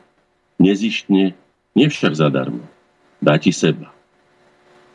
Chce za to iba teba a tvoju lásku celú. Chce mliečko, spať a zasa piť. Chce čistú plienku, čistý cit. Za to máš lásky plný byt. V jeho prítulnom dotyku blaží ťa radosť, zohrieva ťa šťastie a hrdosťou ťa naplňa, keď zdravím kypí, ako púčik rastie, pán tvojho srdca malý následník, vnúk a dvojnásobný kráľ, rodom Hornáček a menom Filip Rastislav. Teplom úsmevu pozláti strien striebra tvojich dní. Slnkom, čo nezapadne, on ti dá krídla nádeje, aj keď si celkom na dne a vyniesie ťa hore, aj ponad všetky oblaky. Nezameniteľne náš, storaký, pritom rovnaký a snáď z tisícich príčin nenahraditeľný ničím. Keď ťa pohľadom pohľadí a keď očkami zažiari až na dno tvojej duše, keď všetky rany zhojí, získa si ťa celého a už ste iba svoji. Jediná droga bez jedu, závislosť, ktorá neškodí, zdroj iskrivého nadšenia, prameň sviatočnej pohody, čo budí túžbu po kráse a rodí pravú lásku, to najľudskejšie v nás, čo prenáša aj hory, čo zastaví aj čas. Nie je nadvyznanie od detí, keď sa srdiečko otvorí, tváričkou radosť rozsvieti a drobček bez slov povieti, ja ťa mám veľmi, veľmi rád. Aj ty ma ľúb tak veľmi. A buďme spolu šťastní vo svete čistých srdc a priezračných citov, keď život plný lásky, ako v čase mýtov, splýva s najkrajším snom a podobá sa básni. Tak toto zo mňa vytlačilo ten malý drobček, ktorý ešte ani hovoriť nevedel. Keď som sa na neho pozrel, na jeho bezbranosť a zase aj tú veľkú nádej, ktorú v sebe skrýva, tak sa snažím mu to dávať spôsobom, aby aj on skutočne vyrástol jednu bohatú osobnosť, ktorá, ktorá pomôže aj iným ľuďom žiť. No. Tak toľko k deťom. Mm. Bola dobrá básnička. Tiež, tiež skôr z... spod pera tých, ktoré vedia niečo aj vhnať do oka, keď to človek počúva. Uh, no, otázka detí, to je naozaj veľmi dôležitá otázka, ale pozerám, koľkože to máme, pol hodinku do konca relácie, ja som dlho už nezod- nepovedal aj uh, tie technické informácie o tom, kam nám ľudia môžu písať a pýtať sa na tieto veci, o ktorých uh, teraz rozprávame sa, alebo teda vyjadriť nejaký názor, studio zavináč slobodný vysielač bodka es ká, respektíve môžete priamo zavolať, to ešte nikto dnes neurobil, ale môžete aj telefonovať na číslo nula štyridsaťosem tristoosemdesiatjeden nula sto jeden, prípadne môžete využiť aj našu internetovú stránku. Tam sa takisto dá reagovať. A keď pozerám do mailov, tak skôr sa tu tie maily opakujú toho znenia, že ľuďom vadí, respektíve sú nešťastní z toho, že takéto relácie, takéto e, názory nezaznievajú častejšie. Opäť, keď tu čítam napríklad od... od e, kde to mám? Od Milena píše, že, že práve toto ju trápi tiež, že m, už dávno nepočula tak pekne rozprávať o deťoch. Skôr sa to vždy podľa jej názoru zvrtne pri deťoch na tému adopcií a či majú právo a nemajú právo a kto si môže adoptovať a nemôže. A že ako by cíti to tak nejak, že ako by sa nám z toho éteru, z tých médií proste a, a vôbec zo spoločnosti vytrácal taký ten cit k tým deťom, práve to, čo objavila dnes v tejto relácii. Takže vám za to veľmi pekne ďakujem. Toto vám chcela napísať naša poslucháčka. Ďakujem pekne. Ne, nevytráca sa len cít, ale žiaľ sa vytráca aj tá racionálna stránka zodpovednosť. Ja som to povedal aj v tom, že skutočne dieťa treba chrániť. Dokonca som chcel navrhnúť, ale už človek nemá toľko síl a sám ani toľko nemám právnického vedomia, nie som právnik, ale predsa len treba, treba prijať chartu, chartu ochrany detského sveta. Dieťa treba chrániť napríklad aj pred tým sexizmom, veď je to nezmyselné. Nie, že preto, že by človek chcel moralizovať. Veď ja som takisto človek z mesa a kostí, mám ženu, páčia sa mi ženy, aj iné ženy sú pekné, alebo ja neviem, aj pekní muži sa mi páčia, ale nie z tých dôvodov, ako ja som maliar, skrátka sa mi páči, páči sa mi aj pekná babička, alebo pekné dieťa. Raz som dokonca išiel po šťavnici a išla mamička, mala v kočíku dieťa, jedno mala za jednu ruku a druhé sa tak tmorilo popri nohách a ja som teraz rád si fotím, som za nimi išiel, potom som si povedal, tá pani ma bude považovať za nejakého úchyla, lebo sa začala aj chuďatko obzerať, tak som potom to stopila, som povedal, milá pani, ja som nejakú akademický maliar a nesmierne mám rád pekné veci, však tento svet je plný kadečoho, ale z pekných vecí je čím ďalej menej. A vy ste taká krásna v tom všetkom, ako vás vidím. A matka s tromi deťmi, to je už dneska zázrak. Kedysi to bolo bežné, deti boli kredle a tak, no. Tak potom sme sa tak, ako si, nechcem povedať, spriatelili, ale takto akože zobrala do, akože na milosť, že som si, a to ja si vás, ako budete chodiť, tak na tom pozadí tej šťavnice a dajte mi adresu, chcete, ja vám pošlem aj nejaké fotky. Skutočne tak sme sa akože potom vysporiadali, aby som nevyzeral ako nejaký exót, no. Takže až takto ďaleko to ide, že skutočne človek potrebuje na to vyváženie toho, toho, toho nepríjemného alebo ťaživého, aj ne, aj škaredého, aj zlého, poviem to tak, ako to je, ako to naši predkovia v tom jazyku zaznamenali. Áno, aj škaredého, zlého, aj zločinného dokonca, aj proti tým deťom. Treba to vyvážiť niečím, aby sme nekrývali, neboli celá táto civilizácia krývajúca alebo plaziaca sa. A k tomu je adopcii aj tými ľuďmi, čo ako hovoríte, že sú, sú dvaja chlapi alebo dve ženy. Viete čo, aby som im odporúčil, keď tak veľmi túžia po dieťati, nech si adoptujú deti v tých ústavoch, kde sú deti poškodené mentálne. To sú najväčší úbožiačkovia, skutočne, ktorí, ktorí sú ochudobnení o všetko. Oni už nebudú mať ani deti. Jednoducho skončia, ale lásku potrebujú, tak ako každé iné dieťa. Tak keď sú byť takí a, a potrebujú to, tak nech si zoberú také deti, ktoré už, ako sa povie, nemôžu pokaziť, lebo tie deti už jednoducho sa nebudú reprodukovať. Sú také, aké sú. Ja nechcem povedať, že by som im chcel chodiť na pospas, aby si to zase niekto nevysvetloval. Ale nech prejavia teda svoj cit, alebo svoju lásku, alebo aj svoju veľkorysosť. aj svoju opätavosť, ktorú potrebujú, lebo tie deti nikto nechce. Tie deti zostávajú v tých ústavoch, sú tam ako v takých krdlíkoch. Ja som im venoval k roku dieťaťa, aj k roku invalida, aj mám za to taký pekný diplom, som im venoval, čo som teda si myslel, že tie moje kresby a obrázky pomôžu v tom ich ťažkom údele. Tak by som povedal, hľadajte to tam. Ale, ale nechytajte sa takých detí, ktoré sú určené na to, aby mali ďalšie deti, aby boli pripravené na život skutočne z každej strany. Aj z tej ženskej, aj z tej mužskej, ale nie pohlavnej, ale z tej ľudskej stránky. Lebo žena a muž nie sú len pohlavné bytosti, to sú predsa, to je oco a mama, ako som už povedal. Oni sú sociálnymi bytostiami, ktorí sú sociálnym vzorom pre správanie sa toho dieťaťa a prípravu, jeho prípravu, dôkladnú a čo najkomplexnejšiu prípravu na život, aby zvládol ten život. Máme niekoho na telefónnej linke, prvého odvážneho poslucháča, alebo poslucháčku, uvidíme. Kto teda Igor sa odvážil? Igor, dobrý, dobrý večer, podvečer, alebo večer. Pozdravujem aj pána Hornáčka, počúvaj, že mám vnúka, ktorý už chodí do prvej, ale to som mal na záhrade konope, šiatej. A viete čo? Chlapec, ktorý nemá ani šesť rokov, a príde za vami a spýta sa: dedo, a čo budeme robiť z toho konope? Ja hovorím: Sanko, keď je nič ničie, tak budeme s ním kuriť. Ale si zoberte, z konope sa dá robiť až dvadsaťpäť tisíc vecí. A ja hovorím, že mám namiesto seba už dve náhrady.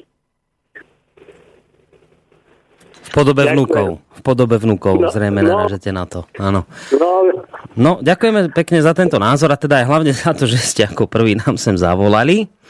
A samozrejme môže pán Hornáček na to kľudne zareagovať, ale dám ešte, pridám k tomu aj mail, ktorý tu mám od Mira, ktorý napísal niečo k výchove. Veľmi mi vadí to, že sa dnes na stredné aj vysoké školy dostane hocikto. Za socializmu sme museli byť naozaj dobrí, aby sme sa kvalifikovali vyššie. Museli sme plniť akési podmienky. V súkromnom systéme školstva zoberú hocikoho, pretože dostávajú peniaze na hlavu. Na každú hlavu, aj tú sprostejšiu. Kde to smeruje? Niet motivácie byť dobrý, nadpriemerný. Upadáme. Napísal Miro. No, odpoviem najprv, odplatím tomu pánovi tú milú príhodu, že aké deti sú vnímavé. Tak keď Filipko, Pipko môj, prišiel sem do môjho ateliéru, asi trojročný, bol ešte taký drobček, som mu za ruku viedol hore, tak bol veľmi prekvapený tým prostredím, lebo nevidel také prostredie ešte a sa pozeral, pozeral a potom sa mi pozrel do očí a hovorí: detko, a čo ty tu robíš? Tak to bola to taká otázka, no tak to je také, ja mám tých vecí skutočne veľa. Ale tak ma ako si ich napadlo, tak som sa hovorím: Filipko, ja tu slúžim svojmu národu a vlasti. A on sa zamyslel, potom sa ma spýtal: detko, a čo je to vlast? Zase taká otázka, viete. A tak ma napadlo, len tak narýchlo hovorím: Filipko, vlast to je tvoj ocko aj mamička. To je tvoja sestra Natálka, to je, to je babička, bababička, volá babku, prababku volá bababka, bababka, a to som aj ja, to je všetko, čo máš rád. On sa zamyslel a povedal: až tak veľa? No, takže deti sú neuveriteľné. Ja tu mám na dverách napísané, keď sem niekedy prídete, pán Koroni: nikto nie je taký múdry, aby sa nemusel učiť od detí. Mm. A skutočne sa treba od detí učiť, keď už ničomu inému, aspoň tomu úprimnému vzťahu a citu k tomuto svetu, ktorí hltajú tými očami, ukladajú si ho do tej dušičky, tak ne, nepokazme im to a snažme sa skutočne, aby z nich vyrastli kvalitní, múdri ľudia, užitoční a prospešní, nielen pre seba, ale pre... No a teraz k Mirovmu mailu a k tej výchove, respektíve vzdelávaniu, že mu teda vadí, že dnes je už doba taká, že sa na školy dostane ktokoľvek a že predtým to bolo iné, že bolo sa treba snažiť, musel človek istú kvalifikáciu mať, vy ste vedomosti, a že dnes to všetko padlo, takže to vníma ako úpadok. Všetko. Ja vám poviem takto, hodnoty zostali hodnotami.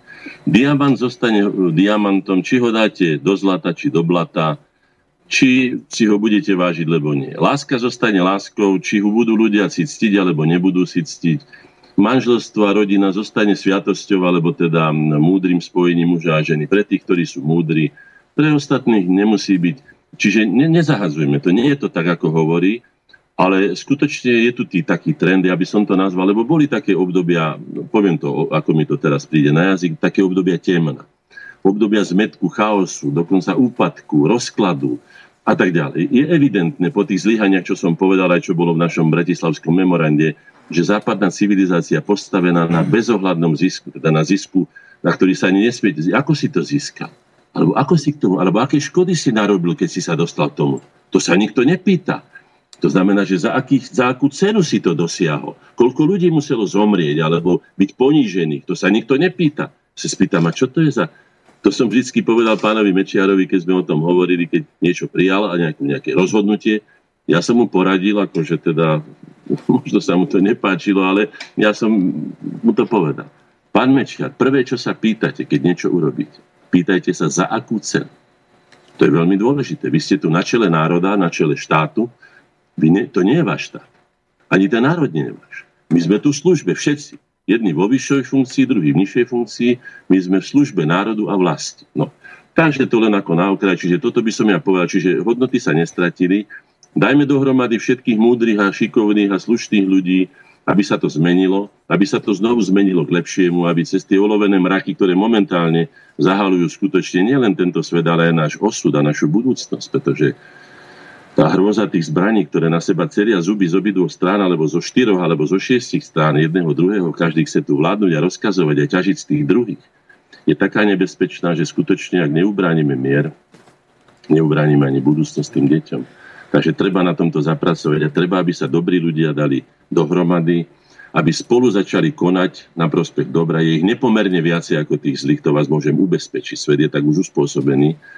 Len musíme sa dať dohromady. To je všetko, čo by som k tejto veci povedal. Uvidíme, aká otázka zaznie od poslucháča, lebo opäť máme niekoho ďalšieho na telefónnej linke. Dobrý večer. Dobrý večer, Rostovský súd. Uh, mám, takúto, mám takýto dotaz, ako to vlastne vyriešiť. Lebo napríklad mne čo sa stalo, že študoval som na jednej univerzite, dal som nejaký návrh na projekt, že či by sa to nedalo o to prihlásiť a povedali mi, čisto mi odpovedali, aj keď to bolo na papieri, tak mi čisto odpovedali len slovne nie. Hej, a akože takto ma posielali, nechal som sa, ako dá sa povedať, odbiť. Keď si ma odbili, tak ešte ústne potom mi dal taký dovetok, že napríklad filozofia sa nemôže zaoberať dopravou, na to je dopravná škola. Ako tá, tá dopravná univerzita. No a potom napríklad sa stalo, že myslím, že v auguste, a teraz neviem, či sa mi to snívalo, alebo nie, niekedy v roku dvetisíc, neviem koľko, to bolo osem, deväť, desať, také niečo, možno, že dvanásť, dostal pán Gaher pätnásť miliónov na dopravu, hej, a na filozofickú univerzitu v podstate, keď sme zobereme, hej. A to, uh, potom sa mi stalo, že vlastne, napríklad teraz, dal som nejaký návrh, a človek, ktorý je mi nadriadený, tak povedal tiež iba jednoducho nie. A zároveň sa mi stala taká vec, že vlastne, keď som dával tomu človeku ten návrh, tak ten istý návrh som si našiel, lebo som hľadal ku tomu, že či tam nie je nejaká dotácia na to alebo tak. Tak ten istý návrh som poslal aj na kraj, pretože som tam našiel na kraj, že ak máte nejaký nápad, tak nám to pošlite a možno, že sa to urobí. Tak ten nápad sa týka, týka kultúry. No, a, Rasťo, poďme k otázke, Rasťo, poďme no, k otázke, no, no, no, lebo... Toto všetko súvisí, to je asi už pár slov iba. Lebo máme už pár minút dokonca. Ako ten kraj sa ozval, že on by to chcel robiť a ten človek, ktorý nadriadený mi to nechcel dať urobiť, tak ten mi ešte poslal vlastne vyhražný mail, že som si to dovolil poslať bez jeho vedomia na kraj, ale v podstate ten človek s tým nič nemal a teda nemá nič som mal, to je jedno. Ale jednoducho, ako chcete preraziť tieto mraky? Viete, to sa nedá. Jednoducho, oni tam sú... To im ako chcem preraziť, čo by sa to nedalo? No, dá sa to úporným a sústavným tlačom. Počkajte, počkajte, lebo dvaja hovoríte naraz. Dobre, Rasťo, počkajte takto. Rasťo, ty si už položil otázku, tak, tak dobre, že ako to teda preraziť? No, ani nie, lebo už máme naozaj len posledné minúty do konca relácie. Hej, ďakujeme. Úpornou snahou človeka, ktorý sa nesmie za žiadnych okolností vzdať. Ja som si povedal už dávnejšie, to je, ja som sa nenarodil na to, aby som sa vzdal. Život je plný protirečení a budem vždycky robiť to, čo považujem za dobré. Ak je vaša myšlienka správna, stojíte si za ňou a máte na to argumenty. Choďte si za svojou pravdou, bez ohľadu na to, čo si myslí ten, či onen, alebo tamten. To vám môžem ja poradiť a to je... univerzálne riešenie. Takto som ja. Samozrejme, nepodarí sa vám vždy zvíťažiť, niekedy tá presila. Ale s tým sa treba tiež zmieriť, že nevždy človek presadí svoje myšlienky a nevždy za života, ale treba aspoň nechať odkaz človeka, ktorý je dostatočne smelý a má dosť argumentov na to, aby tú pravdu presadil. A keďže vidím, že je koniec, ja skutočne sa musím dostať k tomu, čo som si tu prichystal na záver, lebo je, máme málo času, pán Koron. Tak, tak, tak, už necelých desať minút iba, no. desať minút, no. Ani nie celých. Máte ešte nejakú otázku? Alebo... Nie, nie, nie, ja už vás nechám kľudne, môžete. Dobre, no. Tak s tými deťmi, pretože deti sú skutočne bez, bez detí, nie to, nie to nádeje, bez detí nie to budúcnosti. To je jeden, jeden fakt. Čo by som teda povedal na záver tohoto? Zhrnul by som to asi takto. Rodina, ale podotknem, normálna, čiže funkčná, svoje úlohy si plniaca rodina je ľudskými dejinami najoverenejším spôsobom spolužitia muža a ženy. A optimálnym prostredím pre komplexné formovanie osobnosti dieťaťa. Úloha matky je nezastupiteľná, rovnako ako úloha otca je nezastupiteľná. Tu nejde o úlohu muža a ženy, tu ide o úlohu otca a matky. Rodičovstvo. Rodičovstvo je základným zmyslom rodiny a jej prvoradou úlohou. Rodičovstvo sú také smutné manželstvá, ktoré nemajú deti. Súcitím s tými ľuďmi, ale nedá sa nič robiť. Musíme sa obrátiť na tých, ktorí deti majú, pretože tí nesú budúcnosť celého rodu, národa a nakoniec aj ľudstva. A potom dieťa. Dieťa je skutočne ničím nenahraditeľným základom budúcnosti rodiny, národa aj ľudstva. Ak nebudú deti, nebude ani budúcnosť. To je, to je nespochybniteľný fakt, ktorý sa nedá nejako vyvrátiť.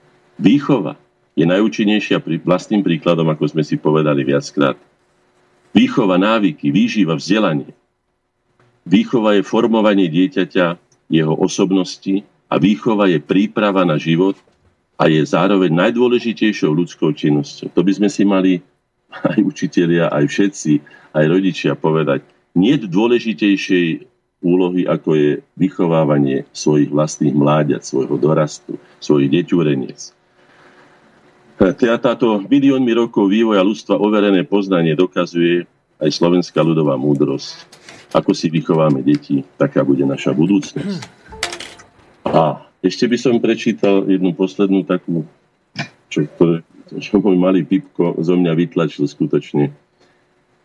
Uh, je kvet z našich záhrad, ty sa v ňom kocháš rád, ako starý čmeliak v medovom pohári, kde je všetko zlaté, milé a nevinné.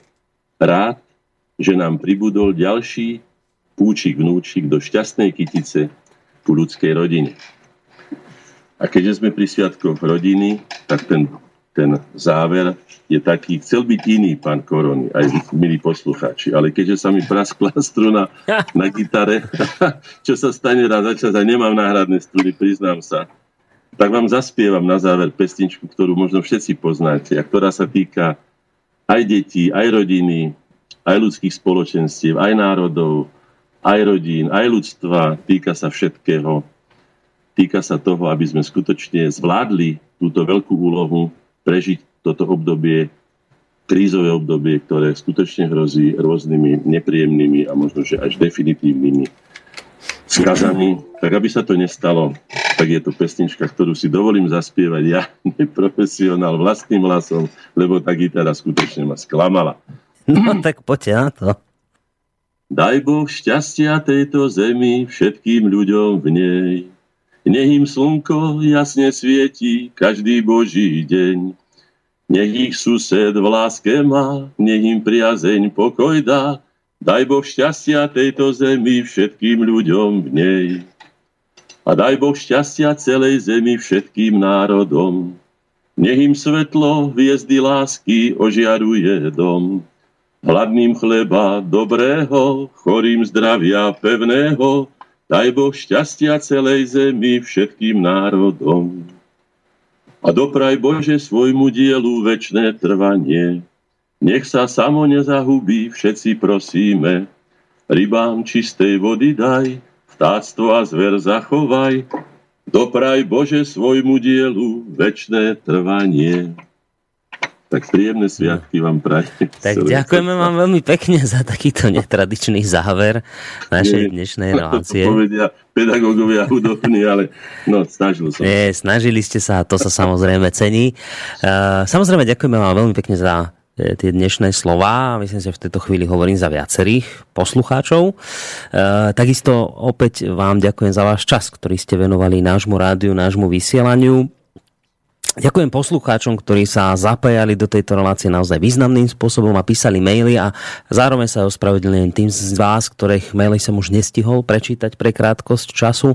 No a pripájam sa k tomu prianiu pokojných, pekných vianočných sviatkov, pretože my už sa vlastne, pán Hornáček, budeme počuť až v novom roku z tejto relácie, takže zároveň aj pokiaľ možno šťastný nový rok, nech sa vám v ňom darí a nech teda naša spolupráca ďalej intenzívne a pozitívne pokračuje v roku dvetisícšestnásť. Tak si môžem dovoliť povedať tomu toľko, že na budúci rok sa budem snažiť tieto dejiny súčasnosti prezentovať tým, že budem rozoberať rok deväťdesiat, deväťdesiatjeden, deväťdesiatdva, budem tie dejiny súčasnosti pre tých, ktorí chcú vedieť, ako sme sa vlastne ako národ emancipovali, stali rovnoprávni s inými slobodnými národmi, pretože som bol pri tom, sám som sa o to pričinil spolu so spoločnosťou Koren a ďalšími, mám na to dôkazy, takže budem tie dejiny súčasnosti ako prezentovať, ak bude teda samozrejme záujem. Tak, máme sa. Poslucháčom ešte by som poprial skutočne šťastné sviatky rodiny, rodiny narodenia novej nádeje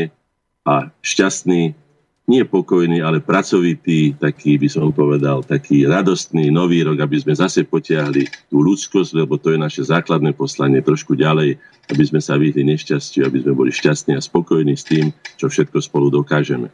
Ďakujem vám pekne. Majte sa pekne, ďakujeme aj my veľmi pekne. To bol teda, vážení poslucháči, uh, Viliam Hornáček, akademický maliar, ktorého teda budete počúvať podľa toho, čo povedal aj na budúci rok. No a keď už to bolo dnes o výchove, deťoch, rodičovstve, rodičoch, tak ešte jednu takú o mladosti na záver. Touto pesničkou sa s vami lúčime. No a samozrejme, v prípade, že budete mať záujem ešte počúvať ďalej naše vysielanie, naše rádio, tak o nejakú polhodinku sa začne relácia Česká konferencia. Privítame ľudí z Českej republiky, konkrétne Karla Kríža. Uvidíme, kto príde ďalší a budeme sa rozprávať okrem iného aj o nedávnej konferencii, ktorá sa konala v Kutnej Hore. Takže na teraz tejto relácii všetko. Majte sa pekne, do počutia. Lúči sa s vami aj Boris Koroni.